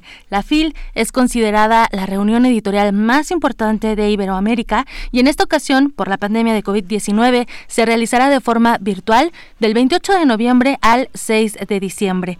En conferencia de prensa, Raúl Padilla, presidente de la feria, Ricardo Villanueva, rector de la Universidad de Guadalajara, Carla Planter, coordinadora ejecutiva del programa académico de la FIL, y también Marisol Schulz, directora de la feria, presentaron el programa que contará con la participación de tres premios Nobel, más de 300 escritores de 38 países, actividades académicas y también presentaciones editoriales. Vamos a escuchar un fragmento de lo que compartió en conferencia de prensa el presidente de la feria, Raúl Padilla. A pesar del reto que ha supuesto no poder realizar una feria como la que siempre hemos llevado a cabo, este año presentaremos una edición especial que estoy seguro será inolvidable. El Festival Literario de la FIL Guadalajara estará encabezado en esta ocasión por la escritora portuguesa Lidia George, quien recibirá el Premio FIL de Literatura en Lenguas Romances 2020 que un jurado le concedió tal como anunciamos hace apenas algunas semanas. Por la altura literaria con la que su obra novelística retrata el modo en que los seres individuales se enfrentan a los grandes acontecimientos de la historia, fue el razonamiento principal del jurado. Otros premios que se entregarán en la feria son el premio Sor Juana Inés de la Cruz, que este lunes fue anunciado para la escritora argentina Camila Sosa Villada. El premio Ciudad y Naturaleza, en honor a José Emilio Pacheco, en esta ocasión será para el poeta mexicano Marco Antonio Murillo. El premio Iberoamericano SM de Literatura Infantil y Juvenil para la colombiana Yolanda Reyes y el premio de Literaturas Indígenas de América que obtuvo la poeta Scholl Juana Karen Peñante Montejo. El reconocido escritor británico Salman Rushdie acudirá por tercera vez a la FIL para conversar con el narrador español Javier Cercas sobre el poder de las historias. Por su parte, Marisol Schulz, directora de la feria, reconoció el trabajo de todo el equipo que hace y hará posible que la FIL llegue hasta nuestros hogares. También celebró el nombramiento de Guadalajara como capital mundial del libro 2022 y resaltó la importancia del mercado de libros con el cual se pretende apoyar a un sector que ha sido muy lastimado durante la pandemia y eh, además habló sobre la labor que se ha realizado para que el público tenga acceso a los títulos de los escritores e editoriales participantes. Vamos a escuchar parte eh, de las palabras compartidas por Marisol Schulz, directora de la FIL Guadalajara.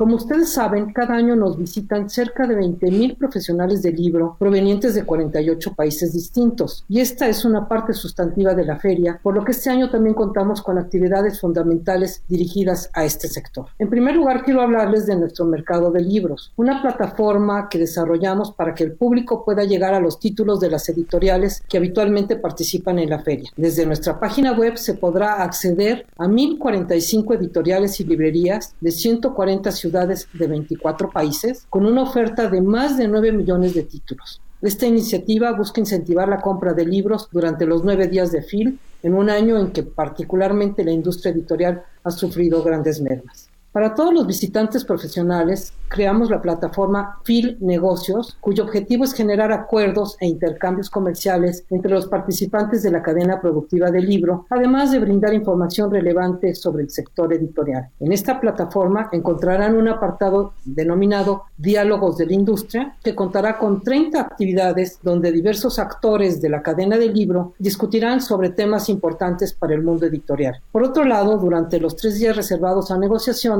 ofreceremos los encuentros profesionales con los que garantizaremos hasta 1.200 distintas reuniones virtuales bajo diferentes temáticas. Esto es para un público especializado. Serán nueve días de fil. Entre los participantes estarán Almudena Grandes, Carmen Boullosa, Mariana Enríquez, Fernando Sabater, Cristina Rivera Garza, también estará Arturo Pérez Reverte, Juan Villoro, el escritor mexicano Alberto Chimal coordinará el Encuentro Internacional de Cuentistas, también habrá espacio para la ciencia, eh, la divulgadora de la ciencia, Julieta Fierro, tendrá un consultorio astronómico para jóvenes, también no faltará el Salón del Cómic y Novela Gráfica, eh, Daniel Divinsky y el escritor mexicano Martín Solares serán los encargados del homenaje al creador de Mafalda, Joaquín Salvador Lavado Tejón, con la charla Aquí no hay tristeza, homenaje a Aquino. Sin duda, eh, sin duda extrañaremos pasear por los pasillos de la FIL, sin embargo, también nos unimos a esta edición virtual, por supuesto, celebramos que haya FIL Guadalajara y que además llegue a todos los hogares a través de las plataformas digitales y que podamos tener un acceso gratuito a estas charlas. Estaremos muy al pendiente de las actividades para seguirles informando.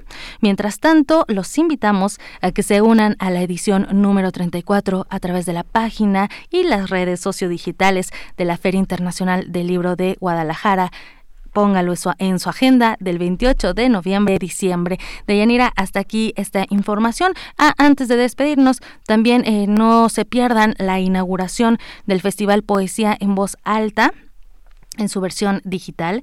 Se inaugura mañana viernes a las 4 de la tarde.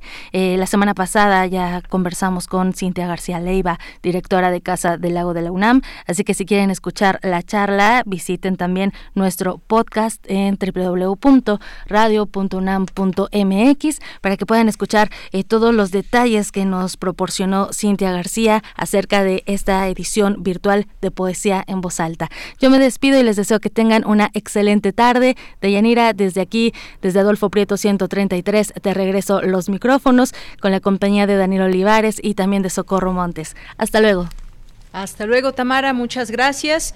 Y pues nos acercamos ya al final de esta emisión. Solamente nos resta agradecer su preferencia todos los días a través de esta emisión, esta emisión de este informativo universitario de lunes a viernes de 1 a 3 de la tarde.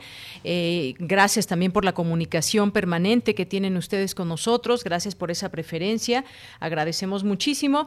Y pues eh, vamos, vamos a irnos con un poco de música, agradeciendo por supuesto a todo el equipo que todos los días hace posible la emisión de Prisma RU en estos tiempos de pandemia y desde que inició y desde que pues se dio aviso de este confinamiento voluntario, cuarentenas y demás y que hemos estado aquí al tanto con todos ustedes, pues agradecemos que prevalezca esa sintonía y esa comunicación. Yo soy Deyanira Morán y a nombre de todo el equipo, gracias, muy buenas tardes, muy buen provecho y nos vamos a despedir con esta canción de Radiohead porque un día como hoy nace Johnny Greenwood y esta canción se llama Karma Police. Hasta mañana.